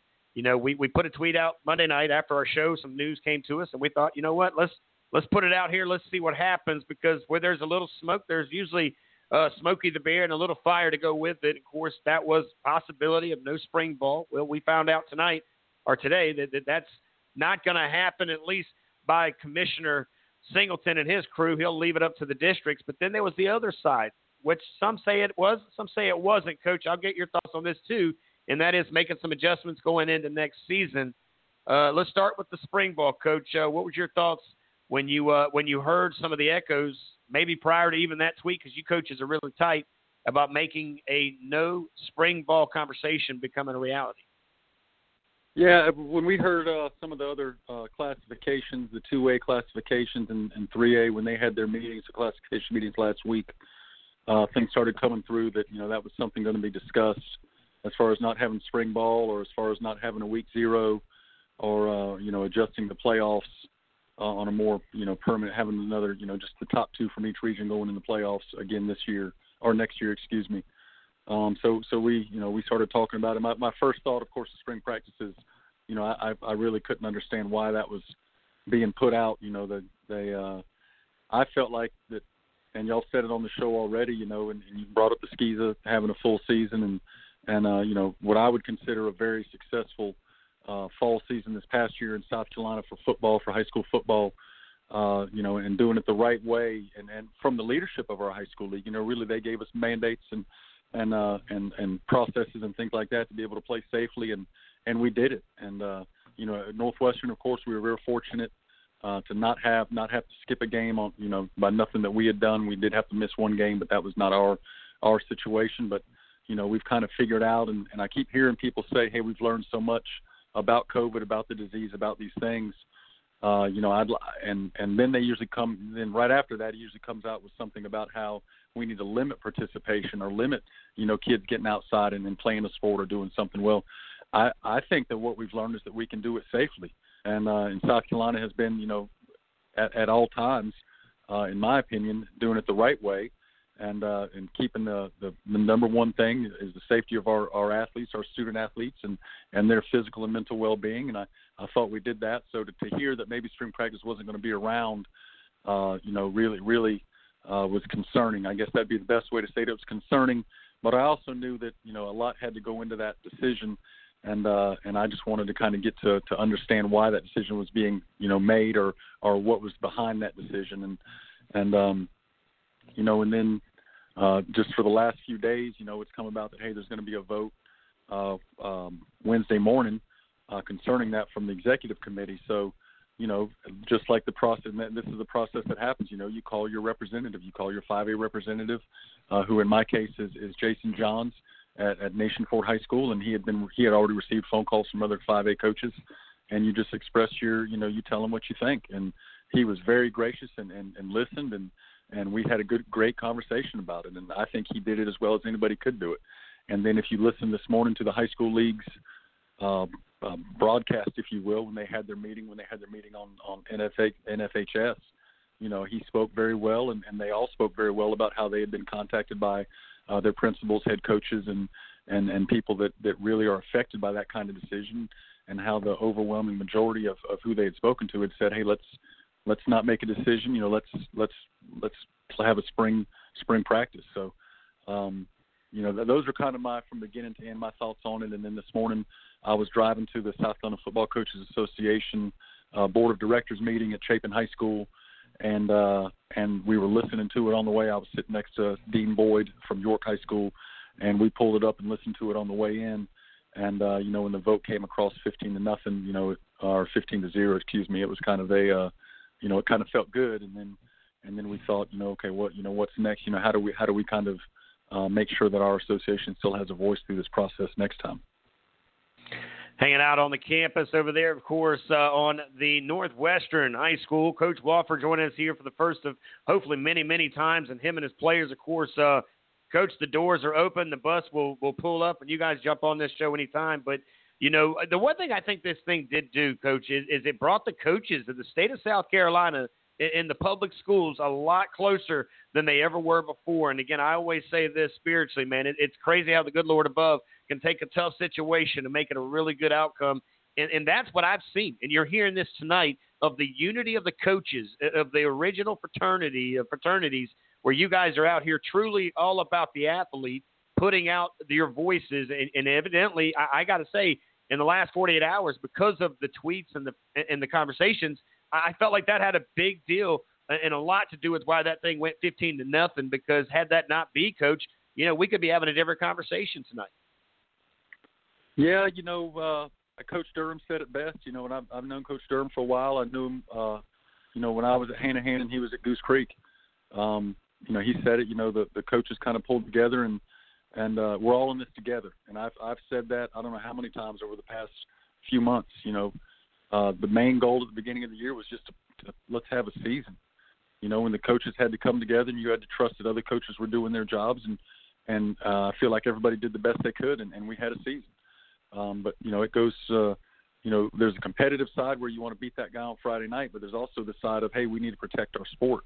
And and when situations arise where you feel like your sport might be threatened or or something important in your sport might be taken away, you know, I think it's just it's just human nature for us to pull together and and make sure that we're we have a voice and do it the right way and and do the best we can to uh, to talk to the people that are making those decisions and voting on such situations like that to make sure that we you know our our voice is heard or at least we've we've at least given a good account of ourselves. We're up here on Northwestern's campus right now. Coach Wofford hanging out with us tonight on Southern Sports Central Coaches Show for three solid hours. Coach, you know, you talk about uh, protecting the sport, protecting the players, and, and I got to say that you saw this year uh, a different athlete because they weren't quite, didn't seem to be quite as strong, quite as physical as they had in the past because of the training was a heck of a lot different. But this spring, having that become a possibility and it looks like a reality, you know, tell me from your point of view all of the positives of why we must have a spring season coming up in a couple of months. Uh, I, I just think that you know it, it's our it's our fall open season, and I think it's very important. Okay, just for football, and selfishly, I'm going to talk about football, of course. Um, you know, being a big proponent of football and, and, and needing football to have a voice. You know, I think first of all, just for a standpoint of you might have players on your campus who aren't sure if they want to play or not. Well, this gives them an opportunity to get out there and learn an environment that's really a little less competitive than perhaps the fall season where you're preparing for a game or preparing for that first game or that first scrimmage. You know, these situations give us give us a chance as coaches to really slow the game down for those type players and really hit on the fundamentals and really talk about blocking and tackling and, and getting down to the nuts and bolts of the sport and the safety uh, part of the of those actions, you know, and being safe uh, when you're striking another opponent or being safe when you're taking a hit uh, you know, a, a lot of times I think that that, that part about spring practice is forgotten. Uh, but but I know it at the schools that I've been at and in Northwestern now, you know, and, and it's funny to say because I haven't had a spring practice yet. Uh, I came in, I was hired very late in June uh, for my first year and didn't have a spring practice. And this past year, spring practice was taken away. But you know, uh, our spring practice are going to be revolve around fundamentals and and go. You know, you can't escape them in a game, you can't escape them in practice. So revolve around fundamentals uh, and just the safety the safety part of that. You know, and then the other part is is having your kids and having your team around again. You know, football is one of those sports where we don't have a spring football season. We don't have a summer football season. You know, our football season is played in the fall. And people, we you know, we can talk about seven on seven leagues and camps and and going to things like that, but you know, there's really something special and something really, really good and wholesome about uh, playing a football game on a Friday night you know, for your high school team, and uh, that only happens in the fall. So being able to get them around in the spring and and and knowing that they, you know, they're not really going off and playing, you know, they're not really going. There's no American Legion football. You know, there's no uh, uh, right now in the state of South Carolina, no AAU Scholastic, you know, high school football uh, going on in, in the spring. So, uh, you know, it's an opportunity to get your team back together and and the season, you know, the year really goes in three seasons. It goes spring practice. You have a, a group of players in spring practice. You have a group of players in the summer, and then you have the group of players that you play your season with. And sometimes, you know, it's not the same. You don't get the same people, but that spring practice really gives you an opportunity to to see players at different positions, uh, to see players uh, uh, playing both sides of the ball, perhaps, or and, and have players come out that that are just deciding if they want to try try the sport or not and uh, to to have something like that threatened to be taken away uh, was kind of disturbing. But you know, cooler heads prevailed, and I think the right decision was made. And uh, and and for a sport that people say you know the, our numbers are dropping, you know, we had more players coming out for Northwestern football this past year than than you know had more players on on all three of our teams than we've had you know in in recent memory. So it was uh you know to say okay we're going to have another year without spring practice was was was uh, concerning but but fortunately, you know, the, uh, the the committee listened listened to the body and and uh, and I believe made the right decision. Making a good decision tonight was getting this guy on the radio with us, Coach Wofford, all the way up there on the course, a, a big campus that we love to uh, get in as many as times as we can at Northwestern. And uh, Coach, uh, you, you mentioned coming in late in June. Now the Low Country, I'm sure you guys saw the headlines: 19 to 22, somewhere in that number of new coaches down here in the Low Country where they started maybe as early as I would say February. Some of them might have got in as late as June, like yourself over there. Man, that made it a very tough deal for you because you're learning a lot of kids in a lot of places. You have to learn parents and, and all of that conversation. Uh, COVID was a tough deal for you as a coach because you didn't have the normal conversations with parents that a lot of you head coaches really look forward to having too, especially to that senior class. How, how tough was it for you to kind of get your arms around this program, and the fact that you kind of got a, a raw end of the deal uh, of getting a start late and then COVID coming in? Well, we, we you know I look at it as it didn't happen. Uh, it didn't happen to us. It happened for us, and we took right. it as a, trying to find the, the very best situation we could and make it the best situation we could. And I felt like we handled it as well as any other high school could have handled it. Uh, you know, we all became masters of the Zoom meeting. Uh, we we all, you know, we had weekly Zoom meetings. We had, uh, you know, we were able to get our NFL players on there. You know, Cordarrelle Patterson came and spoke on our Zoom. You know, that was a big deal for the kids. You know, just improving the relationships with the players. We had parent meetings on Zoom uh, before we started practice, before we started our summer workouts. You know, we had a big parent question and answer period that was on Zoom.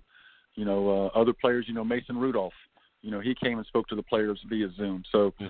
it was really something that really made us uh, uh, evaluate how we had handled, you know, that time of year before and, seeing what we actually could accomplish, and and just getting more comfortable with saying, okay, maybe we can't get them all in the same room, but we can definitely get them all in the same place.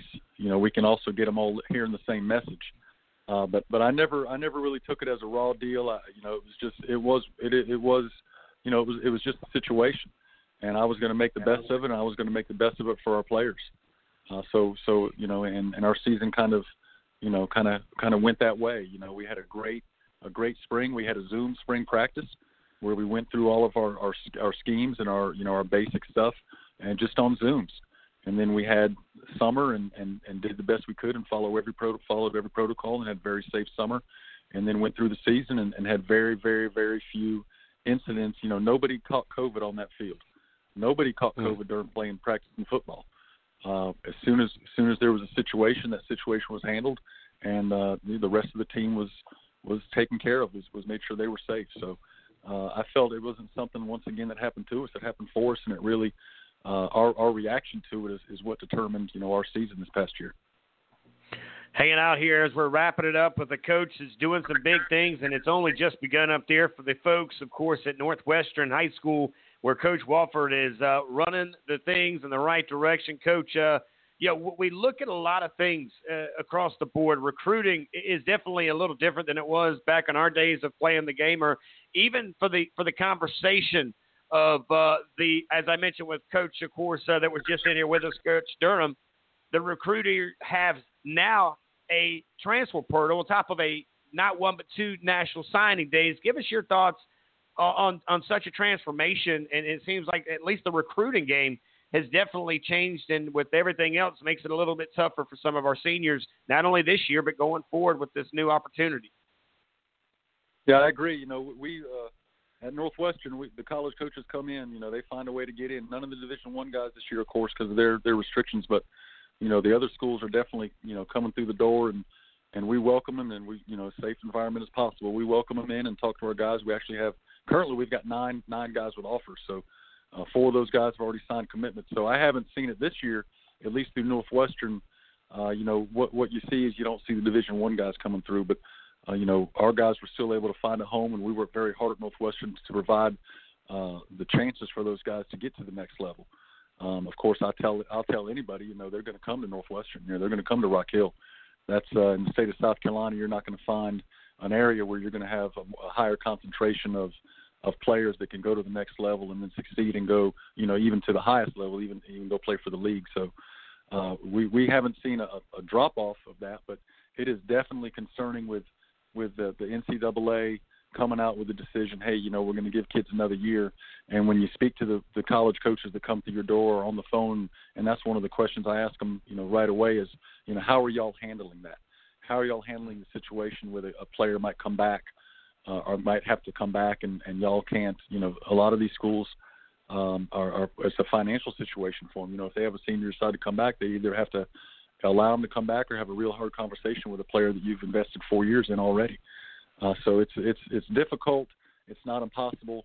You know that we had we had a Zoom uh, a Zoom recruiting fair that we participated in, and that was that was a really really uh, good deal for me and, and our players because uh, we were able to see a lot more schools than we had seen already, and uh, and found some found got some guys some offers you know through that that perhaps they hadn't done otherwise. So I was very very pleased to participate in that through our Football Coaches Association, uh, you know, and so it's it's a problem that unfortunately we won't see the end of this year because next year you're going to see another situation with the 22 class where uh, these schools still have a, a glut of players, if you will, or, or you know a, choking point of players in a certain certain year or a certain age where uh, you know they give uh, uh, even a Division One school with 85 scholarships, you know, can't have 60 kids, 60, 20, 20, 22 kids, you know, or anything like that. They've still got to figure out, you know, how they how they're going to look, and how that team's going to look three and four years down the line. So, uh, you know, we we're just doing the best we can to promote our players uh, to all the schools we can, and to give them the best opportunities available to play at the next level if, if they choose to. We're hanging out with the Trojans of Northwestern. If you look at his Twitter account, he's located at Football City, USA, and you know where that's at? Rock Hill. They put a lot of kids at the next level, not only in college, but you see it in the NFL. You've seen it in Super Bowls and across uh, the entire spectrum. Of course, Coach Wofford going to continue that drive over there with those folks at Northwestern High School. Coach, the final thing for you, and, and for those who may have just joined in, they can hear this again. But uh, when you look at what is also right around the corner, that is the season coming up, do you like starting after Labor Day? And do you like having the longer period? And you heard Coach, and you mentioned this earlier, Coach Durham made a lot of great comments about what he thought going forward. But what's your thoughts on starting a little later and, and adjusting the playoffs a little bit? I don't mind starting later. You know, just tell me when and where. You know, when when can we start? When can we have it? Now our schedule is is is is completed for next year. You know, I hope that doesn't change. You know, hopefully we can just put, if they start us later, we can just start that week zero game. Uh, you know, on week what the what would be week, week zero. Um, you know, I, I didn't mind uh, starting. You know, when we did start this past year, it was cooler. Uh, you know, that's something that was brought up today in our football coach association meeting. Uh, you know, Charlie Wentzky was there from the high school from the from the high school league, and he he was graciously answered a lot of our questions and really explained a lot of things to us that we, you know, just had questions about. But one of the things he did mention was, you know, it takes some of the heat factor out of there. Uh, I, I didn't mind, uh, you know, having a, a week or two of school before that first game. You know, just because sometimes when you start early and you play, and we like playing week zero. When you play that week zero game, you know, it might be the first time the kids have been set foot on campus for three days, and they've got a game. So that's really kind of a weird schedule. So, you know, I, I'm I'm of the the idea that hey, just tell me when we can start and when we can play that first game and get it going. Uh, as far as the playoff goes, you know, we we, we plan on winning the region every year. Uh, that's just something that, that we do, and and I've said it before. You know, we won it this year, but I don't even know where the trophies are for region championships at Northwestern. I know where the state championship trophies are, but you know, the region championship trophies just I think I've seen one on campus since I've been there, and it was off in some closet somewhere. So, uh, you know, it's just it's just kind of what's expected from us, and and we don't run away from that. But, um, you know, I also understand the situation of having more than, you know, extending the playoffs to the way it used to be, where it was five games. Now, I grew up with high school football in South Carolina. My dad coached at Berkeley High School and Goose Creek High School growing up, so I grew up with, you know, it took you to win three games, and then you got to play in Columbia. You know, to where the top two teams from each region or even the point system, you know, were determining who was making these playoffs. So I grew up with uh, the, the the first round, second round, third round, and then state championship. So uh, you know, I'm I'm okay with that too. But I also I, I really understand you know what it means for that fourth that fourth team in that region or that fourth team to make that you know that that round of 32 uh, teams and what it means for some of those schools and and I think it's worth it to have that game. Uh, I think it's worth it for some of these schools whose whose goal might not be, you know, at Northwestern, our goal is state championships. Well, some teams aren't there yet. You know, they're working towards it, and their goal might be, hey, to make the playoffs. Well, I think it's something once again to promote the sport to be able to allow them to make the playoffs. And uh, and it was uh, it was it was uh, I tell you, it makes that first round game when you're playing in when you're number one seed and you're playing a number two seed, it makes that first round game a little bit different uh, than in years past when maybe you were playing a four seed uh, and a team maybe with a losing record. But that team came in and played just as hard uh, as that number two seed. But you know, it was it's it's a little bit different situation when you do that. Uh, and so I, I understand the competitiveness of it. but I also understand, you know, those teams that that were three and four seeds in the past that made it all the way and won the state championship. So it's it's it's a funny old game, and and uh, and the more opportunities we have to showcase our players and to showcase this sport, this great sport, I say we go for it. And uh, I'm I'm okay with it. I'm I'm okay with the 10 game season. I remember when it was 11 game season and and 15 and 0 was the state championship. You know, because you had three playoff games in the state championship. But I I also you know understand the 10 game season, maybe 11 weeks to play 10 games, so you can have some wiggle room in there uh, with an open date or, or a week zero game, and then and then also um, uh, have have the playoffs where it's you know it's five rounds of playoffs instead of four like it was this past year. But uh, I, I think that you know people will make that decision uh, based on where we are with, with COVID and, and where we are and what can be safest with the players, and and I will support that decision and we'll do the best we can to be to be there at the end. Well, Coach, we appreciate you being with us here tonight. We want to invite you back on anytime and every time you get a chance. I want to thank you uh, for taking some time away from the family to be a part of our show here tonight and uh, invite your players in. Gosh, doggone it. We want to get your players in here. We want to get to know them, give them some exposure, let the rest of the state know who they are uh, up there at, of course, Rock Vegas, up there in Rock Hill, South Carolina, where, of course, you guys ball out up there at Northwestern, Coach. But God bless you and, and best, of, best of luck in the spring, and we'll talk soon. Will do, man. God bless, and thank you, too. Always a pleasure, ladies and gentlemen. We are continuing the drive around the state of South Carolina from Rock Vegas.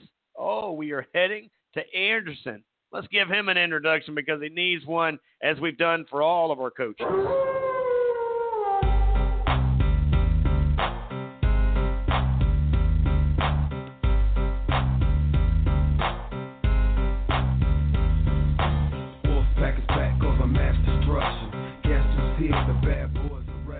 Welcome back, everybody. It is time in Anderson, South Carolina, where we check in with a man who's got a few different things going on. One of them, he's the head football coach at Westside High School. The other one, he was announced as the director of the Touchstone Energy North South Bowl. That's up there in my hometown in Myrtle Beach, South Carolina. Who was that? Well, that's uh, Coach Scott Earley. Coach, welcome back to the show. Yeah, man. Thank you for having me.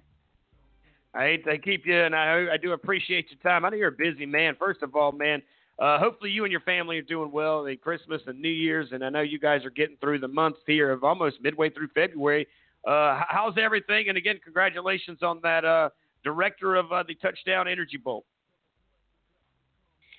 Yeah, I mean all is good. Just you know, dodging COVID bullets and doing the best we can with what we have, and um, you know, the north south thing was a great honor. Uh, but I've worked alongside Coach Richardson since 2003, and uh, you know, Coach is 80 years old now, and he decided to retire, and sort of just fell in my lap. But I feel like I've he's he's helped me prepare for you know the journey and what's next. So I've been able to work you know a lot of years with Coach Dooley and Coach Richardson, and uh, feel humbled to have this opportunity. Now, before we talk some other high school stuff, let, us talk on this just a little bit, and then we'll kind of move through what some of the big things I want to get your thoughts on here tonight. Uh, as again, we always appreciate you, Coach, giving us some moments of your time here on a Wednesday night on the show. But again, you're very familiar to the Grand Strand for multiple reasons, and you and I have talked about that in previous shows that you've joined me. Uh, but how, how, excited are you guys to get back under the lights and get those kids back to the Grand Strand uh, for the for the week that you guys give them uh, on an, an opportunity and, and, everything that's all balled into, of course, bringing the best kids around the great state of South Carolina together on the Grand Strand. Is everything ready to go as of this time next year? We'll be talking about another great game that was in the books in 2021.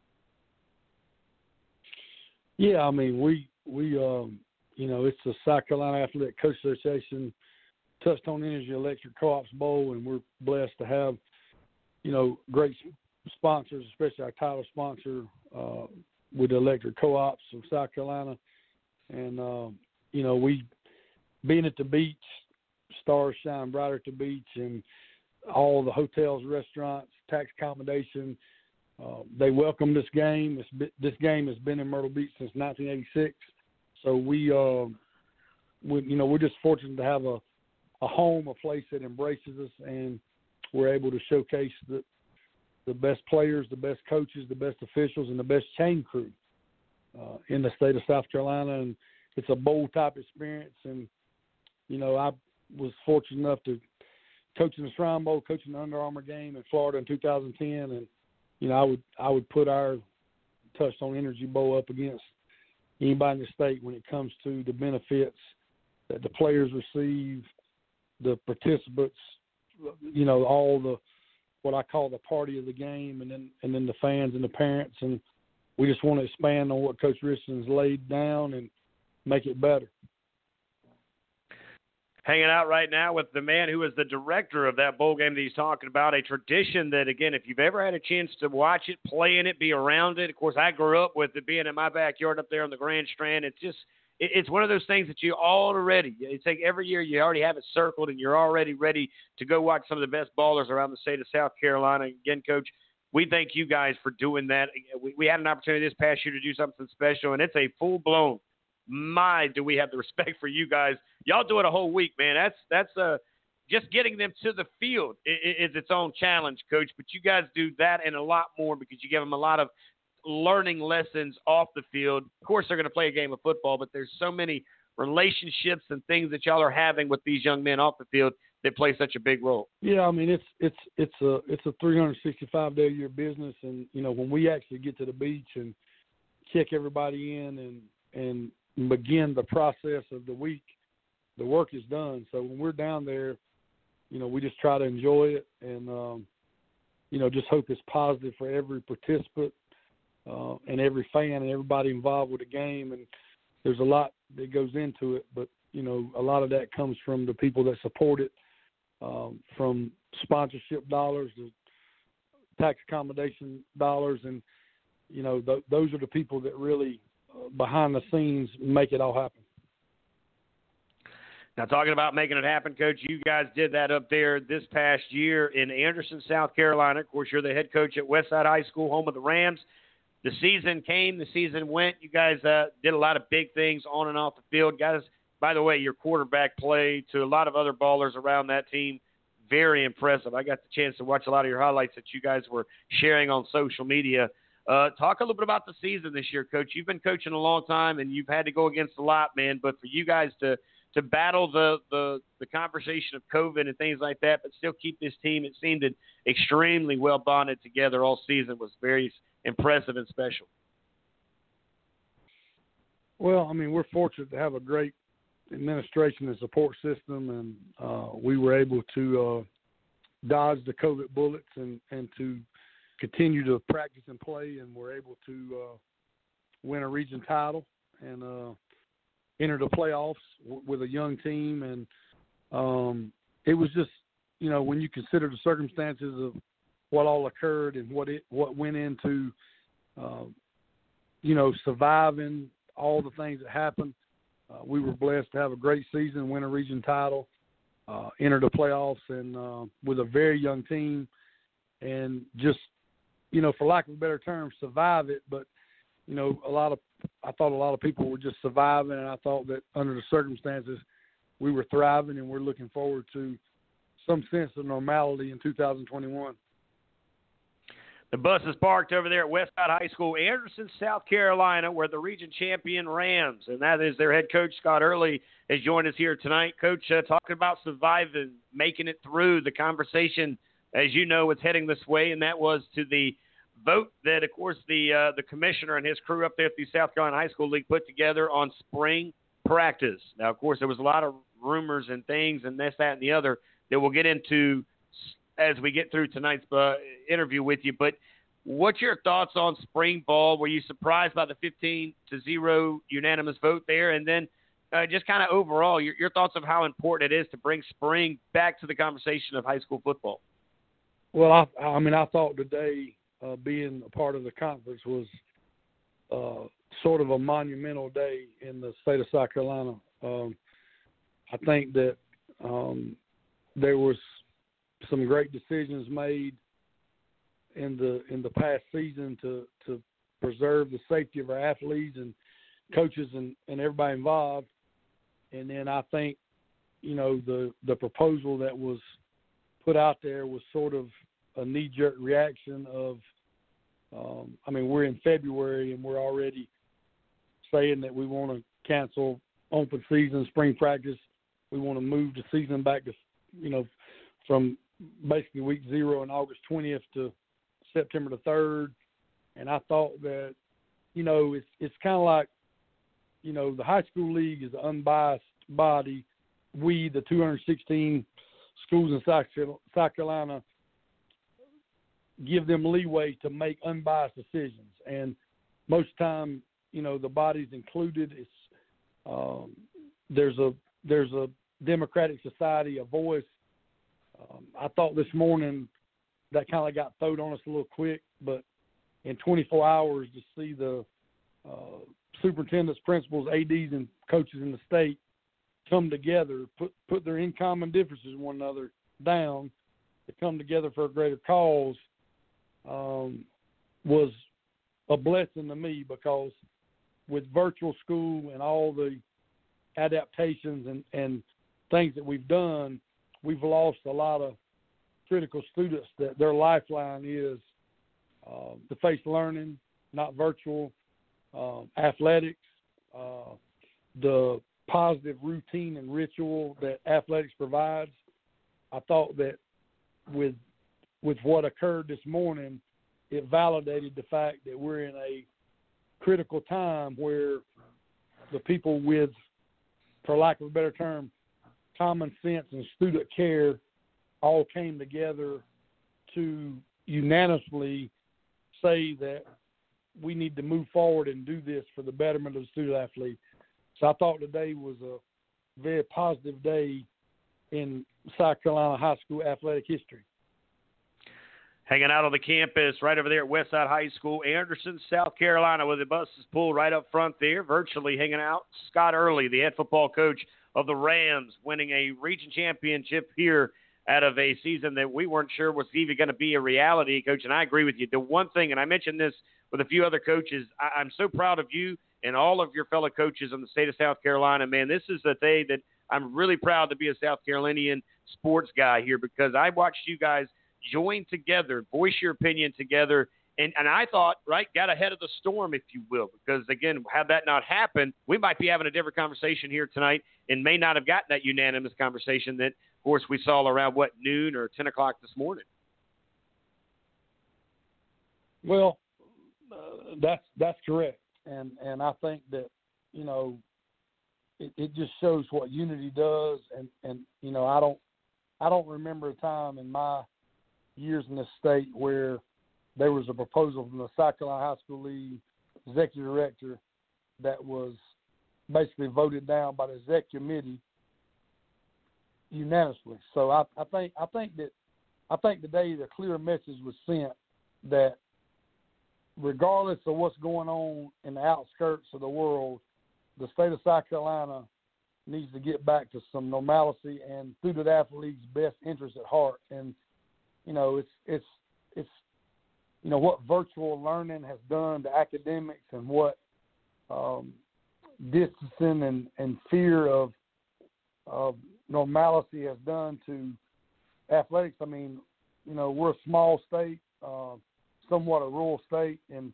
and we we lose student athletes that that we'll never get back again.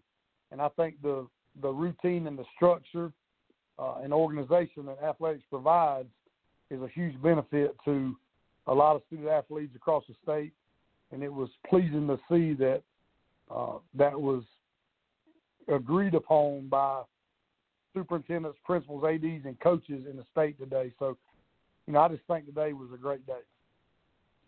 Totally agree with you. As we're wrapping up here, as again we are on the campus hanging out with Coach Scott Earley, West Side High School, Anderson, South Carolina, region champions Rams. And of course, Coach, uh, you know the final thing I want to ask you, and you know I know it's early, but but did what was your thoughts when you saw them come out with a smaller playoff, and now there's some conversation. Again, I'm sure it's just a little bit of wind coming through the trees that there may be a different playoff coming in that looks kind of similar to what we just saw.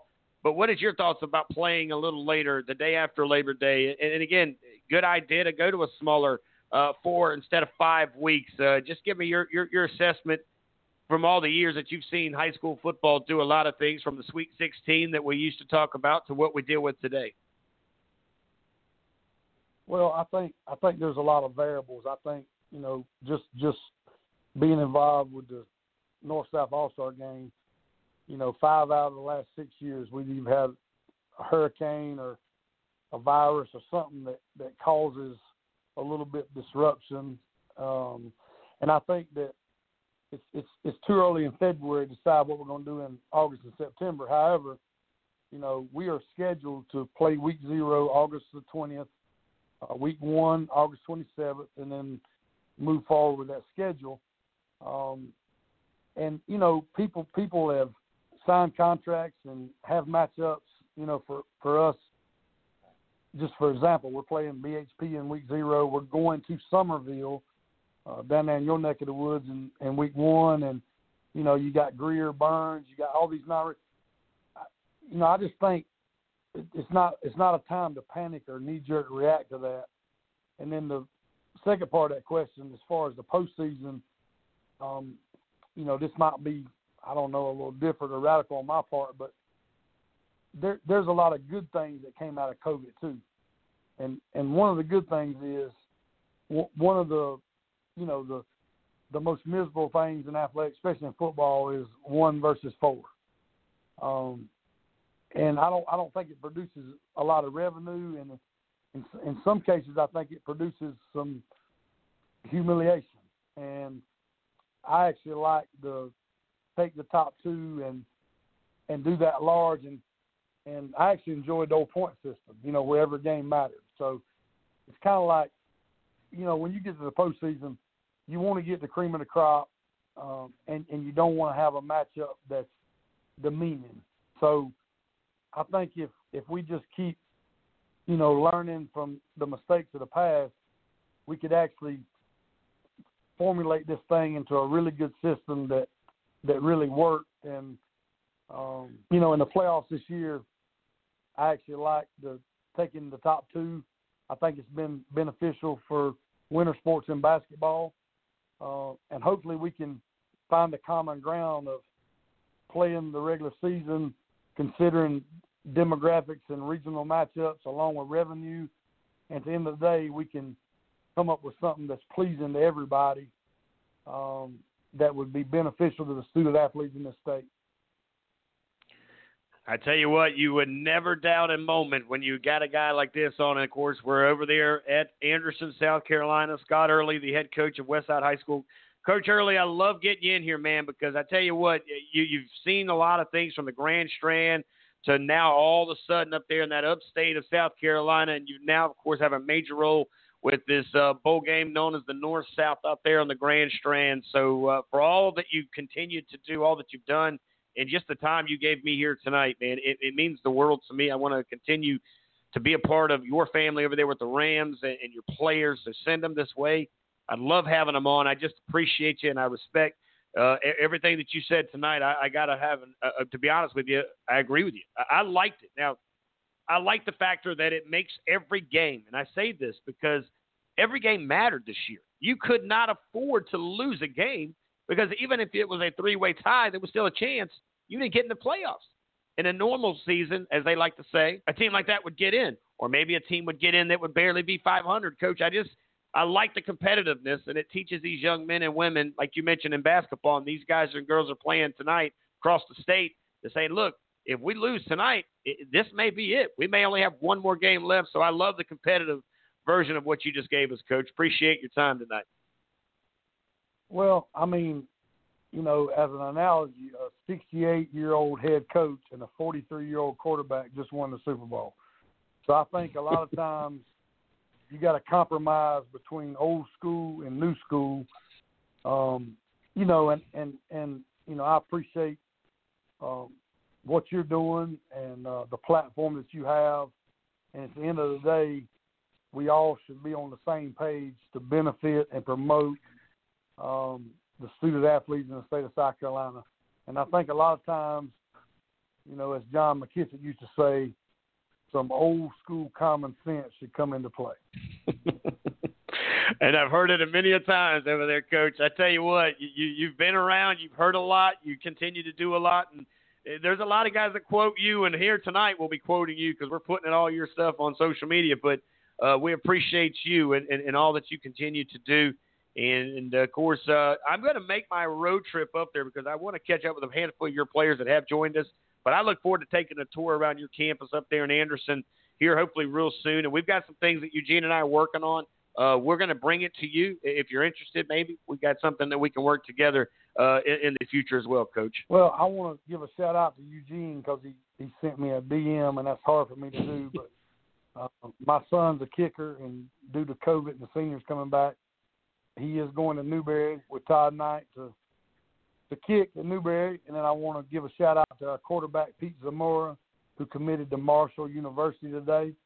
And uh, wow, just want to keep providing opportunities, and uh, we would love to have you as a guest to uh, what they call West Side, South Carolina.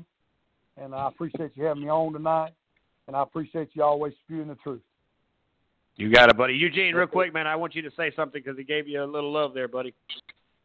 Yes, sir. You know, I followed your son's uh, career a little bit. I, I train and coach kickers uh, throughout the state and, and and travel with these guys, and uh, just saw your son, man. That uh, you know, I, it still it still gets me. It still cracks me up. He's kicking out there in his sneakers instead of cleats. But uh, I saw that PWO to Carolina, and then I saw him commit to Newberry. Uh, you know, it seems like Newberry gave him a very good opportunity to come in and kick some balls and perform on the field. So just want to say congratulations to the young man for seizing that opportunity and uh, hope he makes the best of it. Wish him a lot of success. Well, Eugene, I appreciate that. And due to COVID and seniors coming back, the Georgia State out, Wofford stuff got left out. But you know what? It's it's not our plan; it's God's plan, and it'll work out. And Bryce is blessed to be with Todd Knight and the Newberry Wolves, and I appreciate you following him and understand that the hardest job in the world is to be a kicker because you're either a hero or a goat. well, Coach, again, congratulations on the success. Tell Peter congratulations as well. Congratulations to your son, man. It, it, again, so much. I know we we hear the negative, but I swear to goodness gracious and good Lord above, there's been a lot of good. Oh, there's been a lot of good that's come out of uh, this situation we've come into, Coach. But again, we look forward to getting you back here real soon, and I'll catch up with you off the air. Appreciate you having me on. Y'all have a blessed evening. There you go, ladies and gentlemen. The big man. That, of course, Scott Earley, Westside High School, Anderson, South Carolina. The bus is, by the way, back on the road. It's heading to AC Flora, so don't go anywhere. Coach Curtis is getting on the road. Yep, you know we got a little special music for him coming out here of the bus in just a minute. But again, uh, you, you look at what came out of a season that we weren't sure. You heard a lot of region champs. You've heard some state championship runs. You've heard a lot of really good. And how about commit, commit, commit? It keeps checking off over here on our uh, board, if you will. So, again, we want to thank all the coaches that have joined us at this point. We're going to take a quick second to reset. We're about eight minutes into hour three. So, you know, we got to hit the intro. We'll be right back.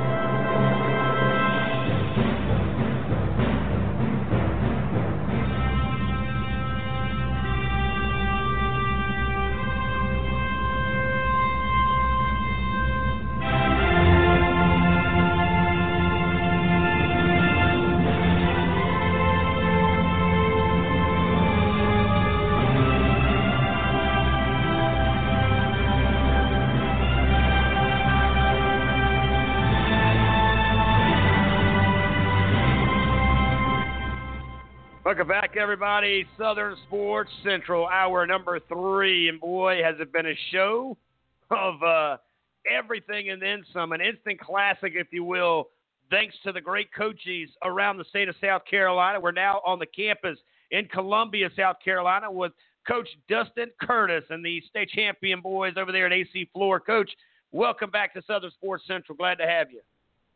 Coach Curtis, you got us? I got you, man. Good to be here. Thank y'all so much. Glad to get you back in here. First of all, man, we're talking to state championship coaches here, and that is, of course, you, my friend, and you've done some great things. We brought you in with that Ric Flair introduction, and uh, only a few get it, by the way. I know in Columbia, y'all hear that a regular bit. Of course, uh, the Gamecock Nation, like myself and a few others, enjoy that uh, introduction as well, Coach. But, uh, man, what's it been like the last couple of months since we've caught up? Uh, man, I've been bored, man. They, there ain't a lot of work to do right now. Uh, you know, everything's kind of kind of slow. We're still in a hybrid schedule, and uh, really didn't go back till the end of January. So I've just now had a chance to see some kids and players again, and um, just trying to get back into the swing of things, and you know, hope things keep keep turning to the positive. But you know, obviously, um, you know, it's been a great feeling, and the kids have uh, been able to enjoy it, and, and uh, you know most of them are are either in a in a sport right now or about to get started in a spring sport too. So um, hopefully they can take that that you know momentum and winning mentality and spread it to other other programs in our school.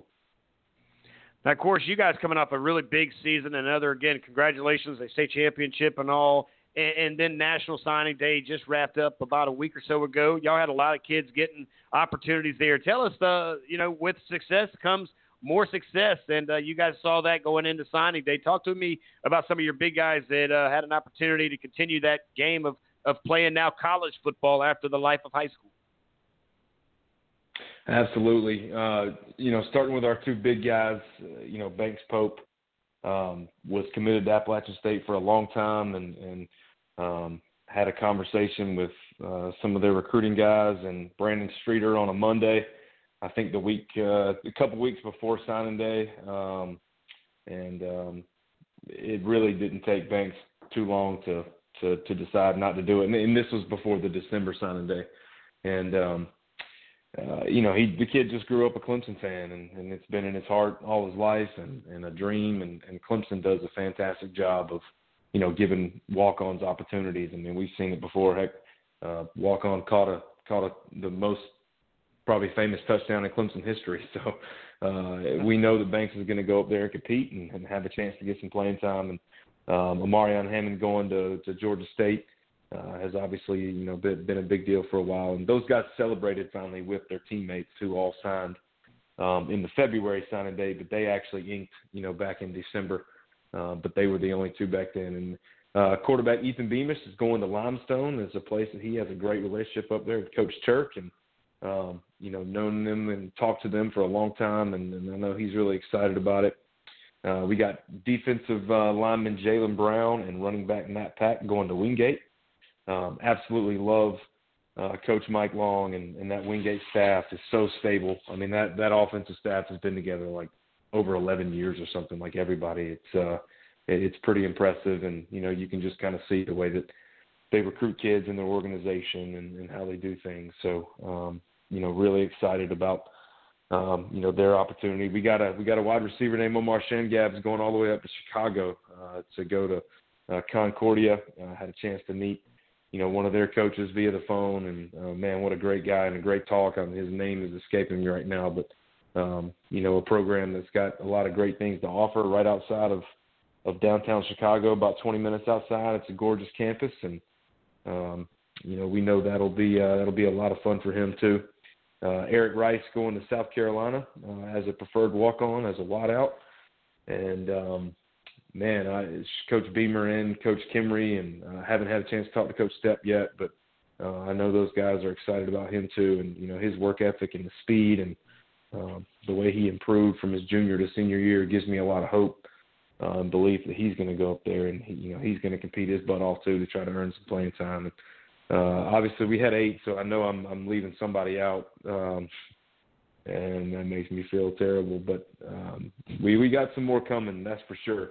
um, so some things already in the works, and and probably hopefully can be be announced here pretty soon. Oh, we do have Diego Addison, our corner. Uh, he's already uh, committed to go to Benedict. He actually uh, committed to Benedict Sunday night, so uh, it was actually right after uh, all that he kind of finalized, and, and so we hadn't got a chance to celebrate with him, but but we will soon, along with some others.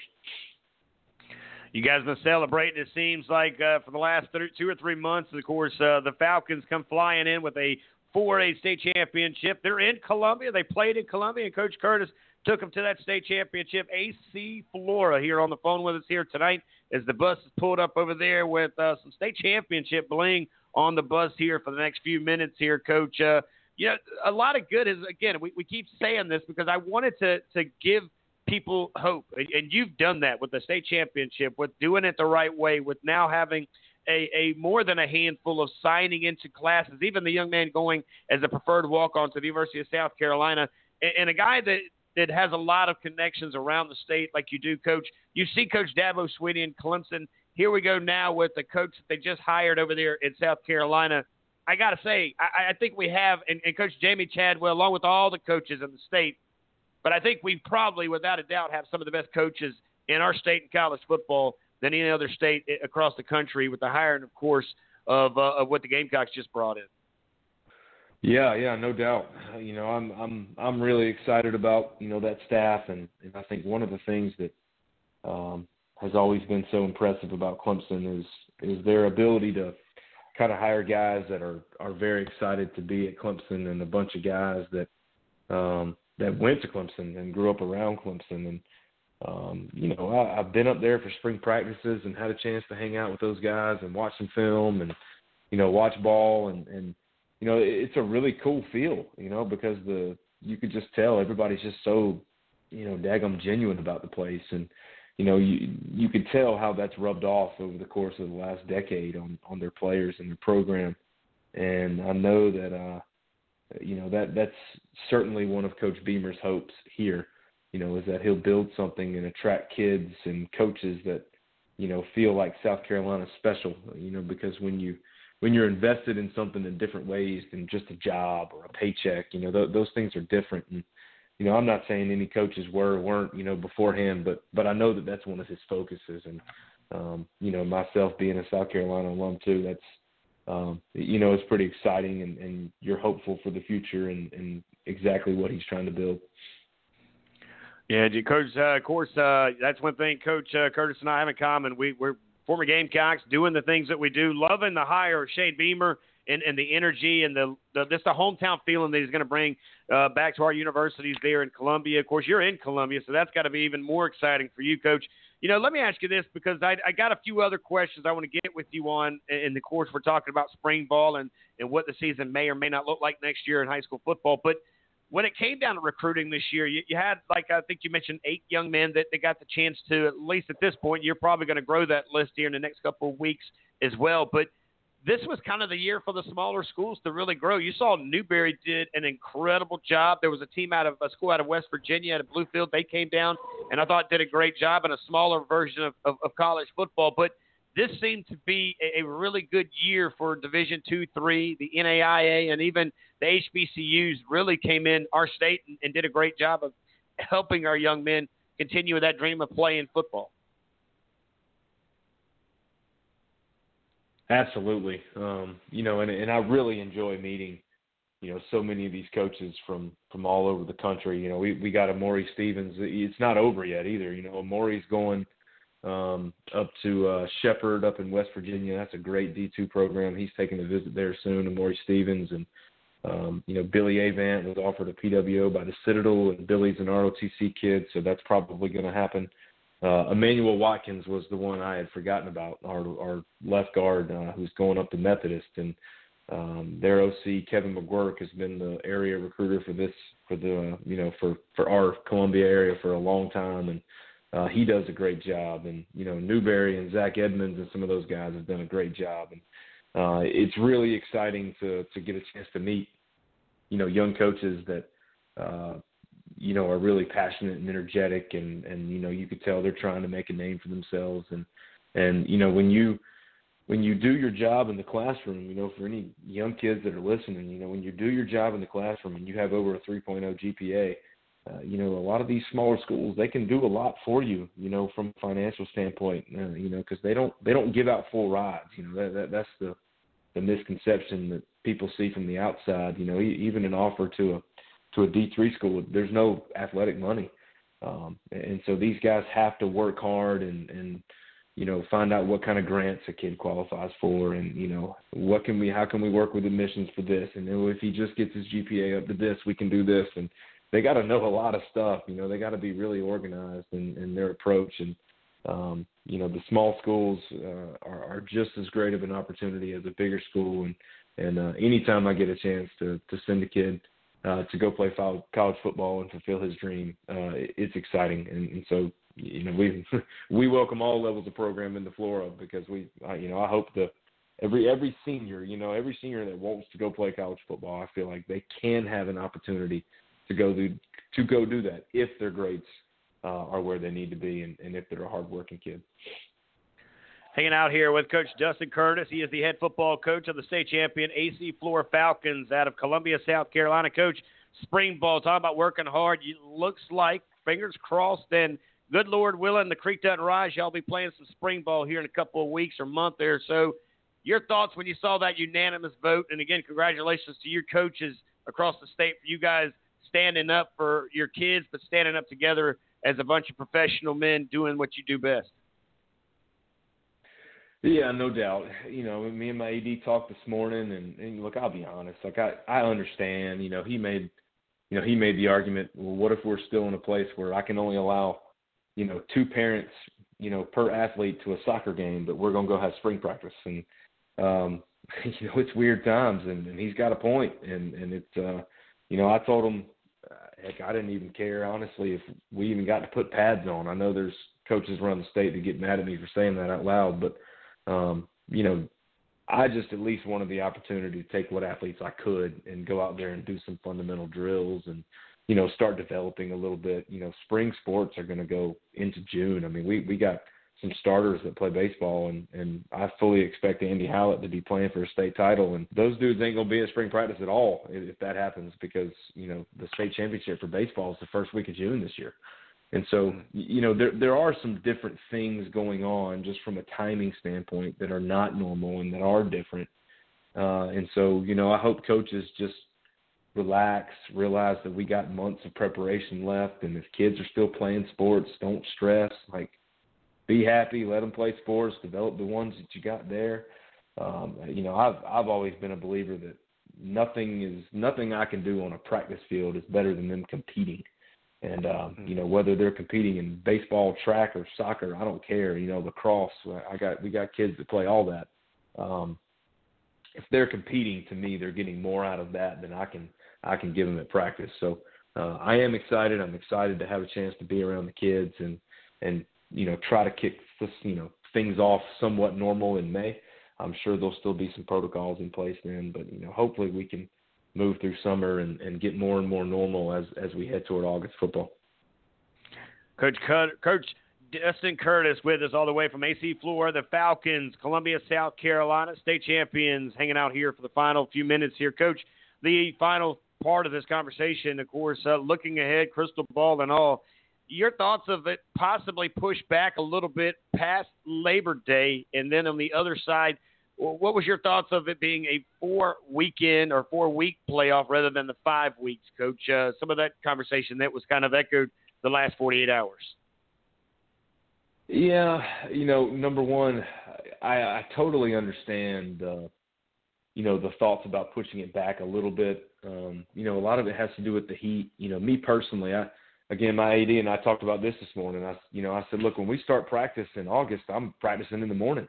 Um, it's a whole lot cooler then than it is after school in August and at, at you know four thirty, five o'clock. Um, so you know, really practice before school starts is is pretty dang safe, you know, in my opinion, because most coaches are off the field by eleven, eleven thirty before it really gets hot. You know, at least we are and then once teachers go back, you you bump practice to the afternoon, and and that's when you're battling heat bulb and the wet bulb and all that stuff, and uh, it does get a little bit more challenging, a little bit more difficult. You know, I wouldn't I wouldn't mind pushing start uh, of games time wise back to you know eight or eight thirty those first two or three weeks.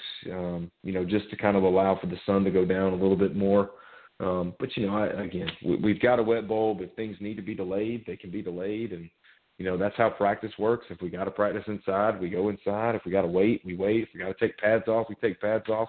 You know, I, I think we can we can practice football without pads, and, and you know we we don't. People might think this sounds crazy. We just won a state title and only gave up uh, eight points a game on defense, and and uh, mm. we almost never go good on good, and we almost never tackle to the ground in practice um, because we want to keep people healthy and we want to get guys to Friday. Uh, and we did a pretty good job of that with injuries this year. So, um, you know, I'm I'm flexible, and um, yeah, you know, I, I understand both sides. You know, personally, I like the way it is, but that's probably because that's the only thing I've known. Um, but uh, one of the things I don't want is, and I know I differ from Coach Earley, who just came on, and obviously respect everyone's opinion about it, but I don't want any part of dropping playoffs to to two teams, and and that's coming from somebody who was the number one seed this year because I've been a four seed, and I've beaten the number one team in the playoffs. I've been in at large and beat a number one undefeated team in the playoffs. It can happen, and, and a lot of it is not every region is the same, unfortunately, and there's some regions that are really really deep, and can you imagine the? And I know that this is a long shot scenario, but it actually happened to to me at AC Flora and Dean Howe back in uh, I think 2010 uh, might have been the year that it happened. What happens if three teams all beat up beat up on each other and three teams go five and one, and each, everybody beats everybody once in that little tied group of three? So you're going to tell me that one team gets left out the playoffs because they lost a tiebreaker or a coin toss? I just right. that's the part that I can't see um, when you technically be tied for the region championship on paper and then lose right. it by some other, you know, tiebreaker rule. And, and that's the problem. Like you want to make that argument about a four seed between the four, five, and six. I could really care less because you're talking about the bottom of the region. But if you have a three-way tie for first and one team gets left out, who might have had their best player hurt that night or something like that, and, and all of a sudden they can't even compete in the playoffs. Um, mm. To me, I think you're you're taking away opportunities for kids uh, to go compete and go make memories and um, you, you know, I, I know we certainly did twice, and you know we didn't make it past the second round either of those times. But man, like to have a team that finished fourth and and then even in that large go to BHP and win, and go to North Augusta and win, like those are those are moments my kids will never forget. And uh, right. you know, obviously, uh, you know, most number one seeds do beat the number four seed handily, but that ain't always the case. And uh, that's why you got to strap it up and play. And and again, if it's a that region I played in, and when I was a head coach at Westwood, especially my first year, when DeCarrion Kendrick was still up there at South Pointe and all that. I mean, South Pointe, York, Lancaster, Ridgeview, us, Arney. Um, mm. You know, we didn't make the playoffs my first year, but I'm I'm pretty sure the four teams that made the playoffs all won their first round game, and um, that's pretty that's pretty impressive. And and uh, again, I'm I like five rounds. I think it's a good number uh, because of those reasons. And um, you know, I, would like to not ever worry about it and just finish first or second, regardless. But uh, for for all the kids to have a chance to compete, I, I just think it's better. Well, more high school football is always a good conversation. Uh, to the conversation of you know the Cinderella story, Disney makes millions out of movies like that, and then if there was a team that got hit this year, that would be called Greenville. Greenville three-way tie with who they were in.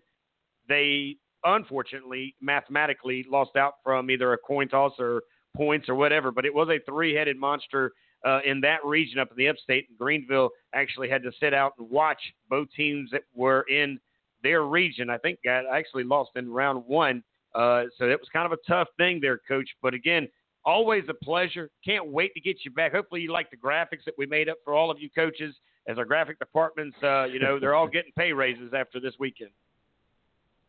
That's good stuff. Uh, we appreciate it, and uh, be glad to come on anytime. And and uh, I actually went to that Greenville and uh, Greenwood game, and and they had a couple tough turnovers, but otherwise that game would have been really close too. And that's an exact, uh, you know, shout out right there. You you hit the hit the nail on the head with that one about a team that could have easily won a game or two in the playoffs and and had a chance to make a run. So um, I'm glad that we're all coming back, and, and appreciate everything uh, you guys do. Hopefully, these vaccines keep rolling and things keep turning for the positive, and uh, we can move on. But certainly, we've all learned a lot of life lessons through this, and I hope the kids have too. Um, but excited to get back to coaching. No doubt, Coach. When this thing rolls over, rolls through, whatever, we're coming to your campus. We're going to take a tour. And I believe there's a guy, I saw something, Perry Orth got engaged today. If not, I saw something on social media. So when you see Perry, tell him congratulations on our behalf. I will definitely do it. It was actually a little while ago. I don't know if it was reposted or something, but uh, right. it, it happened uh, a few months ago, and he's very excited. She's a sweet girl, and um, uh, wish them nothing but the best. He's he's a blessing to be on staff. I'll let him know. No doubt. Thank you, Coach. Appreciate you. God bless you and your family. You got it. Y'all be good. All right, guys, there you go. Of course, uh, we're going to pull the bus up. Don't go anywhere. We're not taking a break, but we're going to give our next coach an entrance as we now leave, well, at least uh, this side of uh, the conversation in Columbia where we were at AC Flora. Now, where are we going? Gilbert, South Carolina, with their head coach. Well, let's give them an introduction, guys. Ladies and gentlemen, let's get ready to rumble!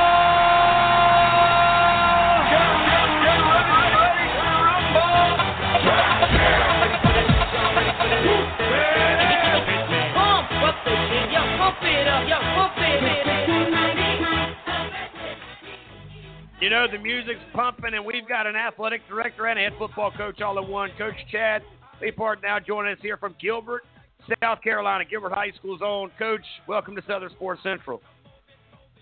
Hey, Richie, appreciate you having me on. Glad to be here.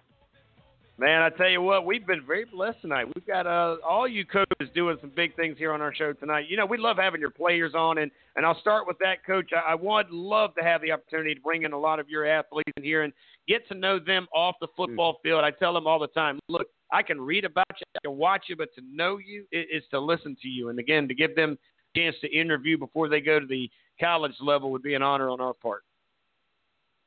Oh, absolutely. I think that would be great. We got some great guys uh, in our program, uh, high character kids, and uh, pretty good athletes to go along with that. So that'd be a great opportunity for them, for sure. Now you look, you look at Gilbert, man, small town USA, if you will. There, you think of Friday Night Lights, and Gilbert comes to mind to me. I've got a handful of young men that I know uh, from that area. Some actually, I think one of the guys is a uh, is an athletic director over at Woodland High School. I think he's got a connection to Gilbert for some reason. It hits my mind, and Coach Cyber. But that being said, Coach, uh, how was the season this year? And uh, kind of give us a breakdown of how things have been going the last couple of months with you guys.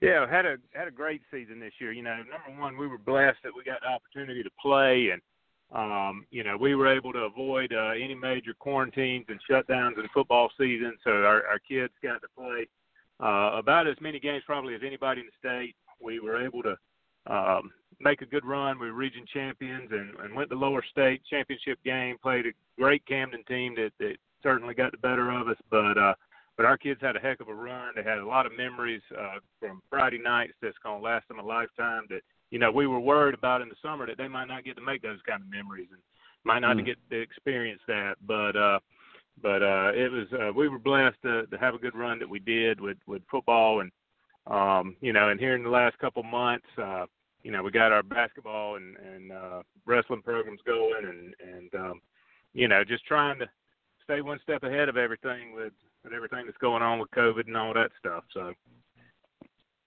now, of course, we're hanging out with the athletic director and the head football coach, Chad Leaphart, of course, over there at, of course, uh, well, that's going to be Gilbert, the Indians winning a region championship. And you've heard that a lot on the show tonight. We've got a lot of region champs and even a state champion team from here to there. Now, Coach, that being said, uh, you, you, look at all the things that have gone through. And, of course, today was, uh, and I think this was a proud moment in high school sports across South Carolina when you saw that 50 to nothing vote come out there. It was almost like winning the Super Bowl for me and, and all of us here on Southern Sports Central because that's a rarity for it to come up and not one person, not one, voted against it, and all of them went with it to say, hey, the spring's got to be a thing for high school football. You're an athletic director, so you know you can either put on your football coaching hat or your athletic director advisor coach. It's up to you. But your thoughts on all the big things that, of course, came out today. Well, I, I think that was a win for all our kids. You know, we, we the big thing is whether you're a spring sport, winter sport, fall sport, you know, you we're wanting to, to get back to some normalcy, and uh, I think that was a big step today toward moving towards that. Um, you know, I think one of the arguments that uh, the league made was, well, uh, winter sports didn't get an open season this year. Uh, spring sports didn't get an open season this year, so they were just going to chop fall sports as well.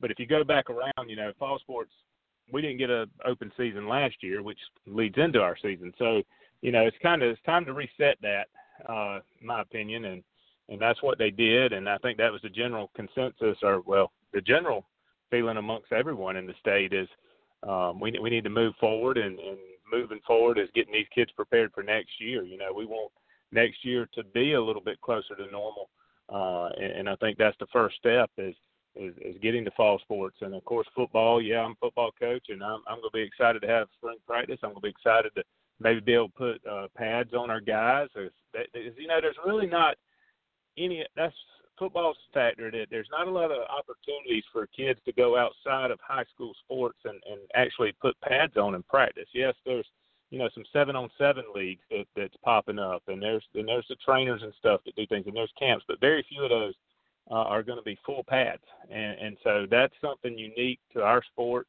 uh, that that we we will be able to do with our kids to help them become fundamentally better and, and prepare our teams. And um, so I, I think that's that just separates football a little bit from some of the others. And uh you know and and it's a win for all our all our fall sports as well you know the cheerleading tryouts. That's a, that's a huge thing to have that stuff be able to take place now as opposed to in the summer over zoom calls and things like that like it was last year so uh it it's and you and you know and and, and if it resets the cycle then that's going to still be a win because uh, the winter sports and the spring sports should be able to have their open seasons coming back around too. And and so we just got to break that cycle of, of canceling everything and try to move on the best we can uh, with with the precautions and protocols that we have in place now. That I feel like, you know, we've shown that and proved that they can they can work and, and you know and we uh, can handle handle this situation. You know, as evidenced by the football season that we just completed and, and so forth.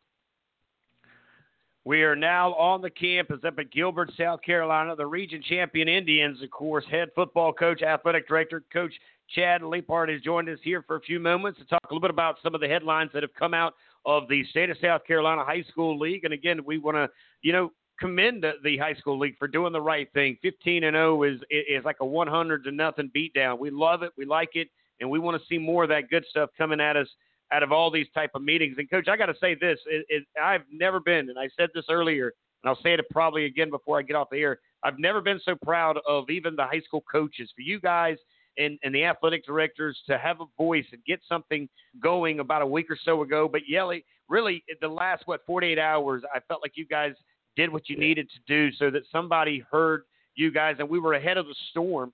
Unlike I felt like we were months back when some other things kind of took place.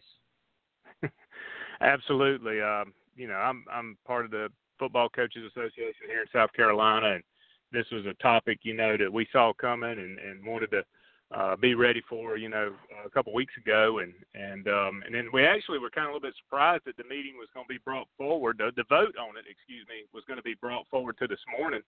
Um, so that really sent everybody scrambling here in the last 48 hours on that, like you just said. And I, I know lots of coaches that reached out to uh, you know administrators and and folks that represent us on the uh, executive committee. You know, for us, our 3A uh, representative, and then you know Coach Beasley that represents Coaches Association. And, you know, and I think you really had a, a full court press probably across the state with uh, folks reaching out.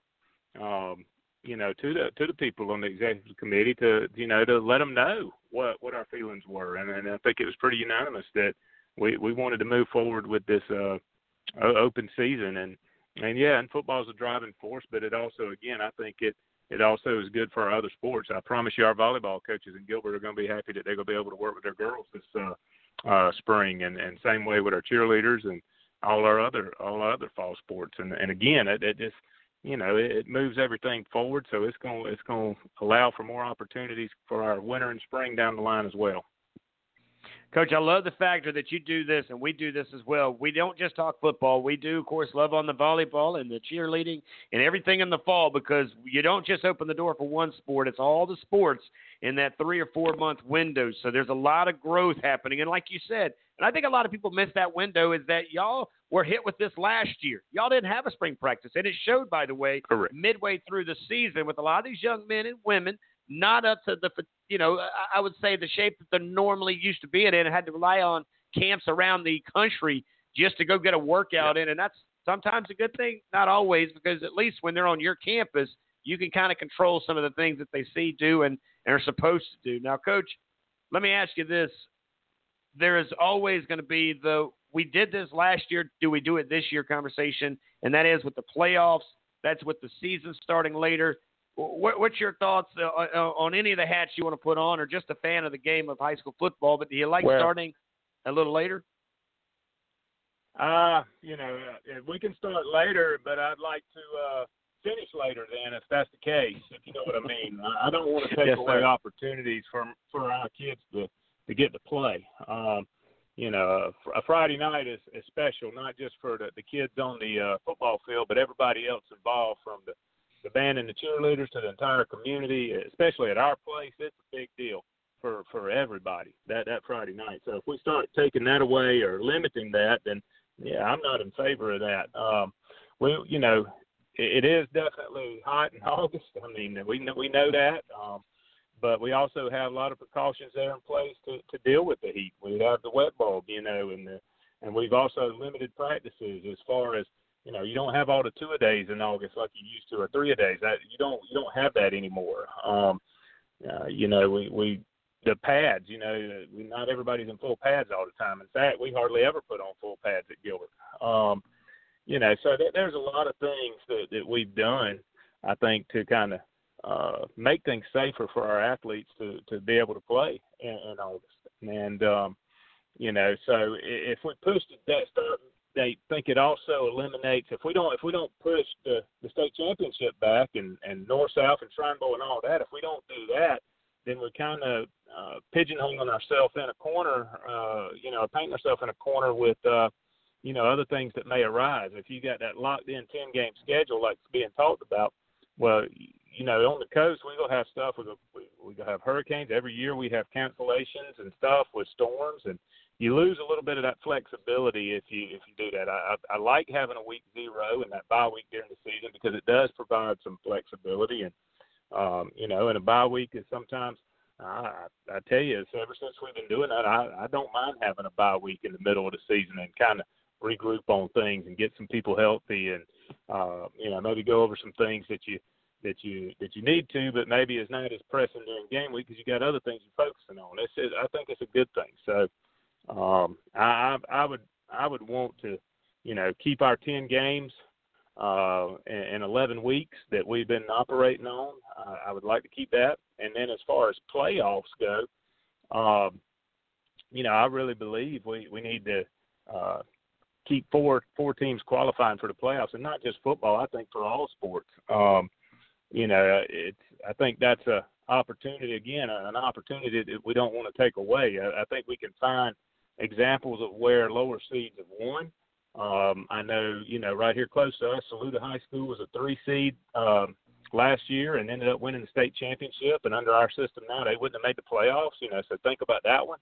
Uh, Ridge Spring Monetta la- last year was also like a three seed and ended up playing for the state. Um, and and they wouldn't have made the playoffs with this this two two uh, team format that we have right now. So I think you got examples like that, and then you know there's other things too. I mean, even if you're a four seed and you know, it still means something to those kids. They made the playoffs. They accomplished something, and uh, and maybe they get to go travel and and play one of the top teams in the state, and they, and they might get beat, but you know they they get to go uh, have that experience of, of traveling to you know maybe a big time atmosphere somewhere and play in a you know. And I I've talked with coaches before, and, and this might sound crazy, but uh, you know I was talking with a coach earlier today at our coaches association meeting, and they talked about they were a four seed and they had to play. I, I can't remember whether it was Myrtle Beach or somebody like that, but they went down there and you know and let the kids took the kids out on the beach earlier in the, that afternoon before the game and like half the team had never been to the beach before. So you know there there's experiences and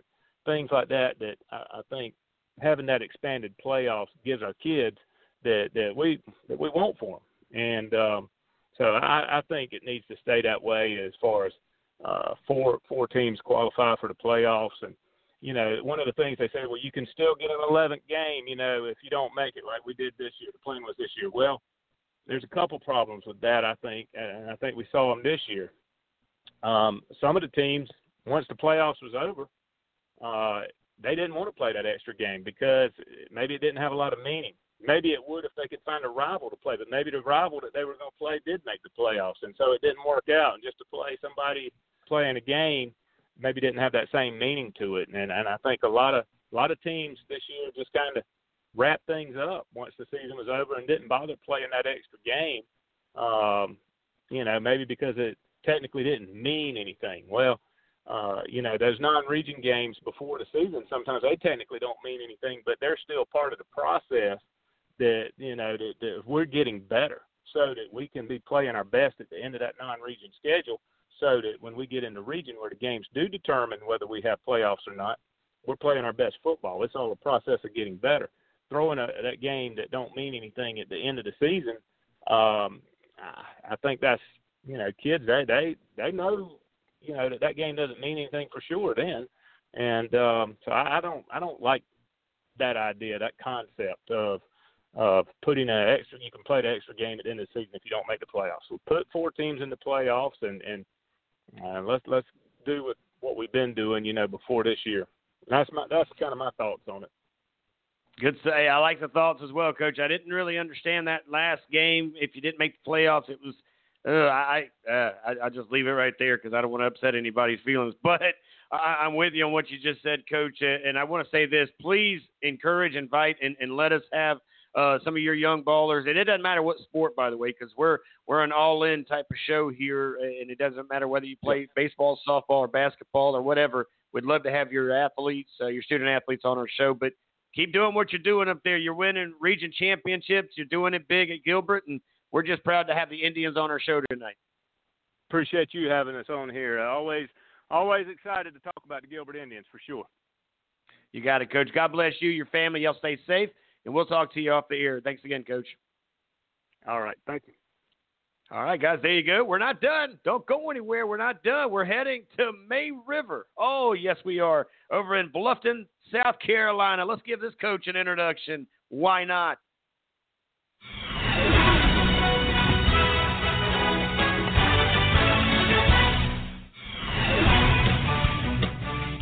And like that, we head to Bluffton, South Carolina. It is 4A football. May River, the Sharks come swimming in to finish off tonight's big time broadcast with Coach Rodney Summers.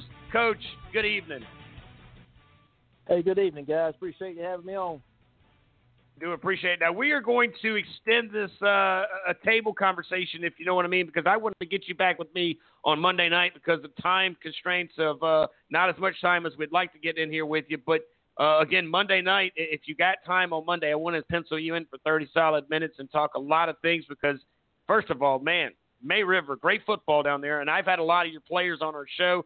Uh, I know one of the gentlemen that trains a lot of the guys at your school, along with some other guys down there at some other schools. But uh, first of all, thanks again for being a part of our show here tonight. I appreciate you having me, and uh, just listening to some of the guys talk before. I think we all kind of got the same uh, same kind of frame of mind going, you know, from what happened today. Yeah, you're pretty excited though. 14, you know, 15 to nothing vote. I said it before, man. It's like winning the Super Bowl. I felt a little bit like Tom Brady today with uh, that vote that came out because it's very rare when they vote for anything to be unanimous, but for this to be on the table and not one person said nay. Everybody said, yeah, let's do this. Let's go play some spring football or spring sports because it's not just football, but it's everybody uh, that uh, plays in the fall. Of course, that would be uh, an opportunity to practice in the spring. Yeah, I know I had a little knee jerk reaction when I first heard, you know, that they were going to not have spring ball or push it back to June, and um, so I think the high school league also had a knee jerk reaction, you know, as well. So I'm glad it got turned, and we're excited that we can get out there and, and you know, even though we'll have kids participating in spring sports, we've got a lot of faces to uh, try to replace um, on both sides of the ball. So it's going to give us a chance to work with some of the younger guys that that aren't involved in spring and and just uh, you know get some hopefully find some depth and uh, find some guys to step up and that are going to be able to play because we're losing quite a few guys that uh, have been the backbone to the May River Sharks last you know five years.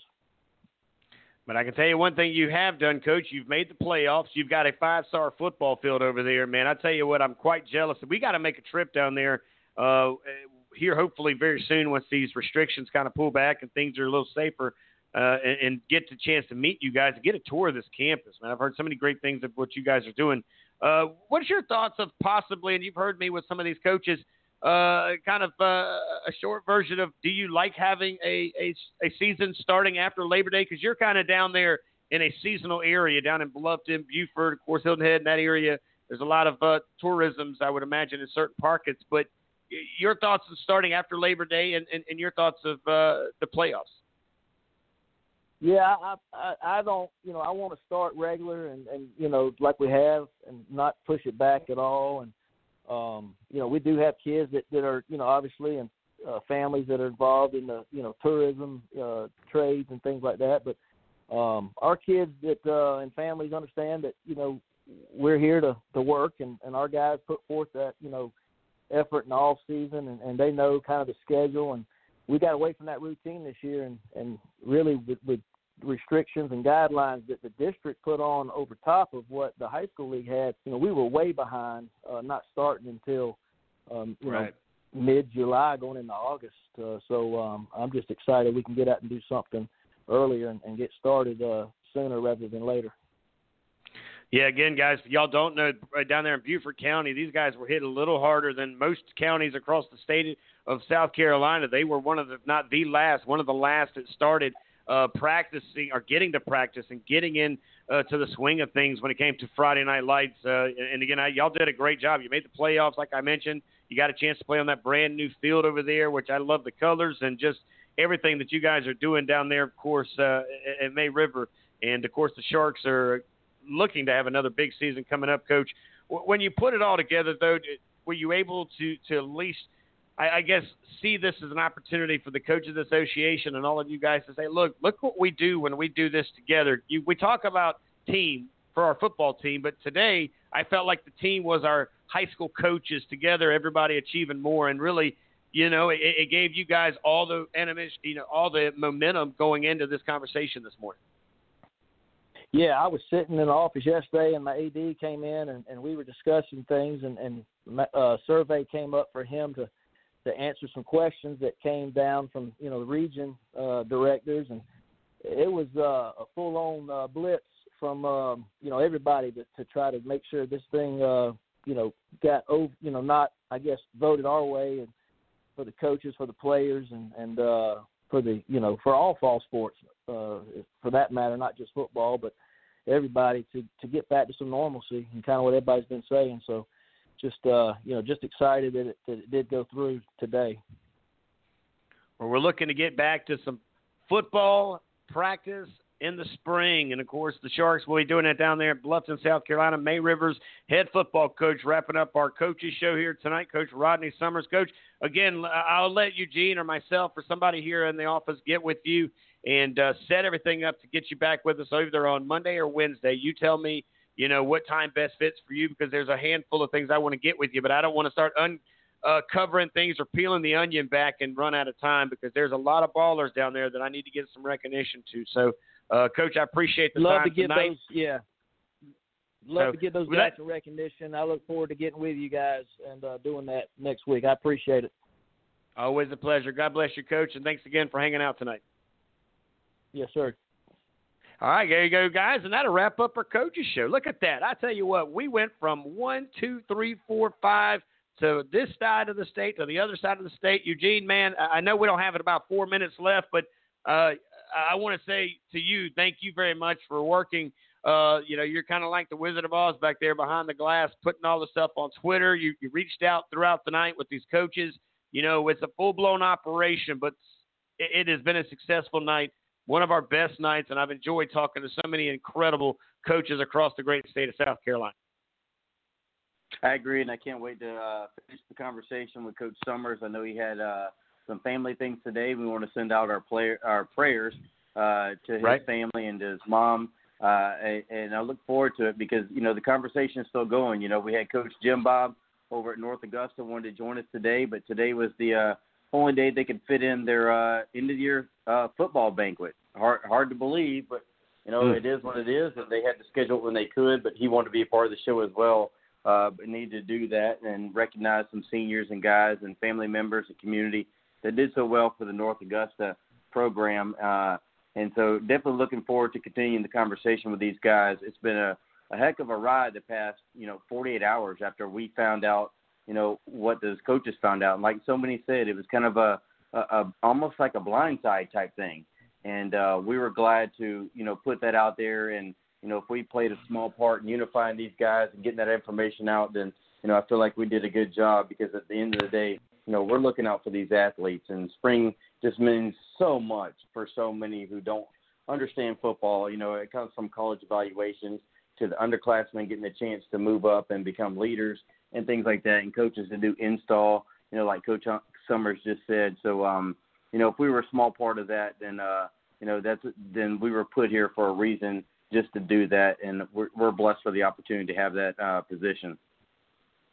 Yeah, and I and I'll echo what you said, Eugene. Again, uh, Coach Summers, uh, we, we we do send out our our prayers to you and your family. We know you got a lot going on. We were so glad you had a chance to catch up, even for a few moments. But tabling the conversation to Monday night, uh, where you'll join us. Of course, uh, we're going to go to North Augusta. We'll hear from their coach. We're also going to talk to uh, well, a coach out of Shepherd University, uh, Coach Thomas, who of course uh, grew up not too far down the road from me in Myrtle Beach. He went to Myrtle Beach High School, but now he's a coach over there uh, at Shepherd University. Of course, uh, that's in Shepherdstown, uh, by God, West Virginia, and uh, he'll be hanging out with us as well. So a lot of coaches are, are coming through this time of year, and so many coaches have come through tonight. I want to quickly give a shout out to the coaches that did join us here tonight. We started off in North Myrtle Beach with Coach Matt Reel. Of course, David Shelton from the Post Courier jumped in there. Uh, we had, of course, uh, C.E. Murray's Coach Smitty jump in, Coach Durham from Andrews, Coach Wofford from Northwestern, Coach uh, Coach Scott over there from uh, Westside. Scott Earley joined us all the way from Westside. Of course, uh, Coach Curtis from AC Flora. Coach uh, Leaphart, he is also the athletic director, along with a few other coaches here tonight, double duties as well. But he's out of uh, Gilbert, and of course, you just heard from May Rivers on Coach Summers. So, so many great conversations, so many great opinions. I mean, every coach came in and they really gave us different perspective. A few echoes the similars, but yet a little different. And we'll kind of uh, put this thing all together. We'll digest it here tonight, and we'll talk more about it on Monday night because that's the next time Eugene and myself will be back on Southern Sports Central. We encourage you coaches, if you're listening, I don't care if you're an assistant coach, the head coach, you know, hey, if you're a, a, a, a wife of a coach, come on in. Let's talk football here on Southern Sports Central because you ladies are really the real heroes in high school Friday night lights because you're with them with the wins and the losses and everything in between. So uh, I want to thank the coaches and their families tonight for taking time away from their families to be a part of our show and our vision. We encourage athletes across the state of South Carolina and anywhere else across the world. Come on in and hang out. This is Southern Sports Central and only Southern Sports Central on Blog Talk Radio. On behalf of Eugene Benton, I'm Richie Altman. This has been a Southern Sports Central radio production, guys. We'll be back again Friday morning with Brandon Biskoping, and that is Sports Unlimited, guys. And until then, at 7 o'clock kickoff for Brandon. We'll see you right here on Southern Sports Central Monday night at 6 o'clock, guys. God bless and take care.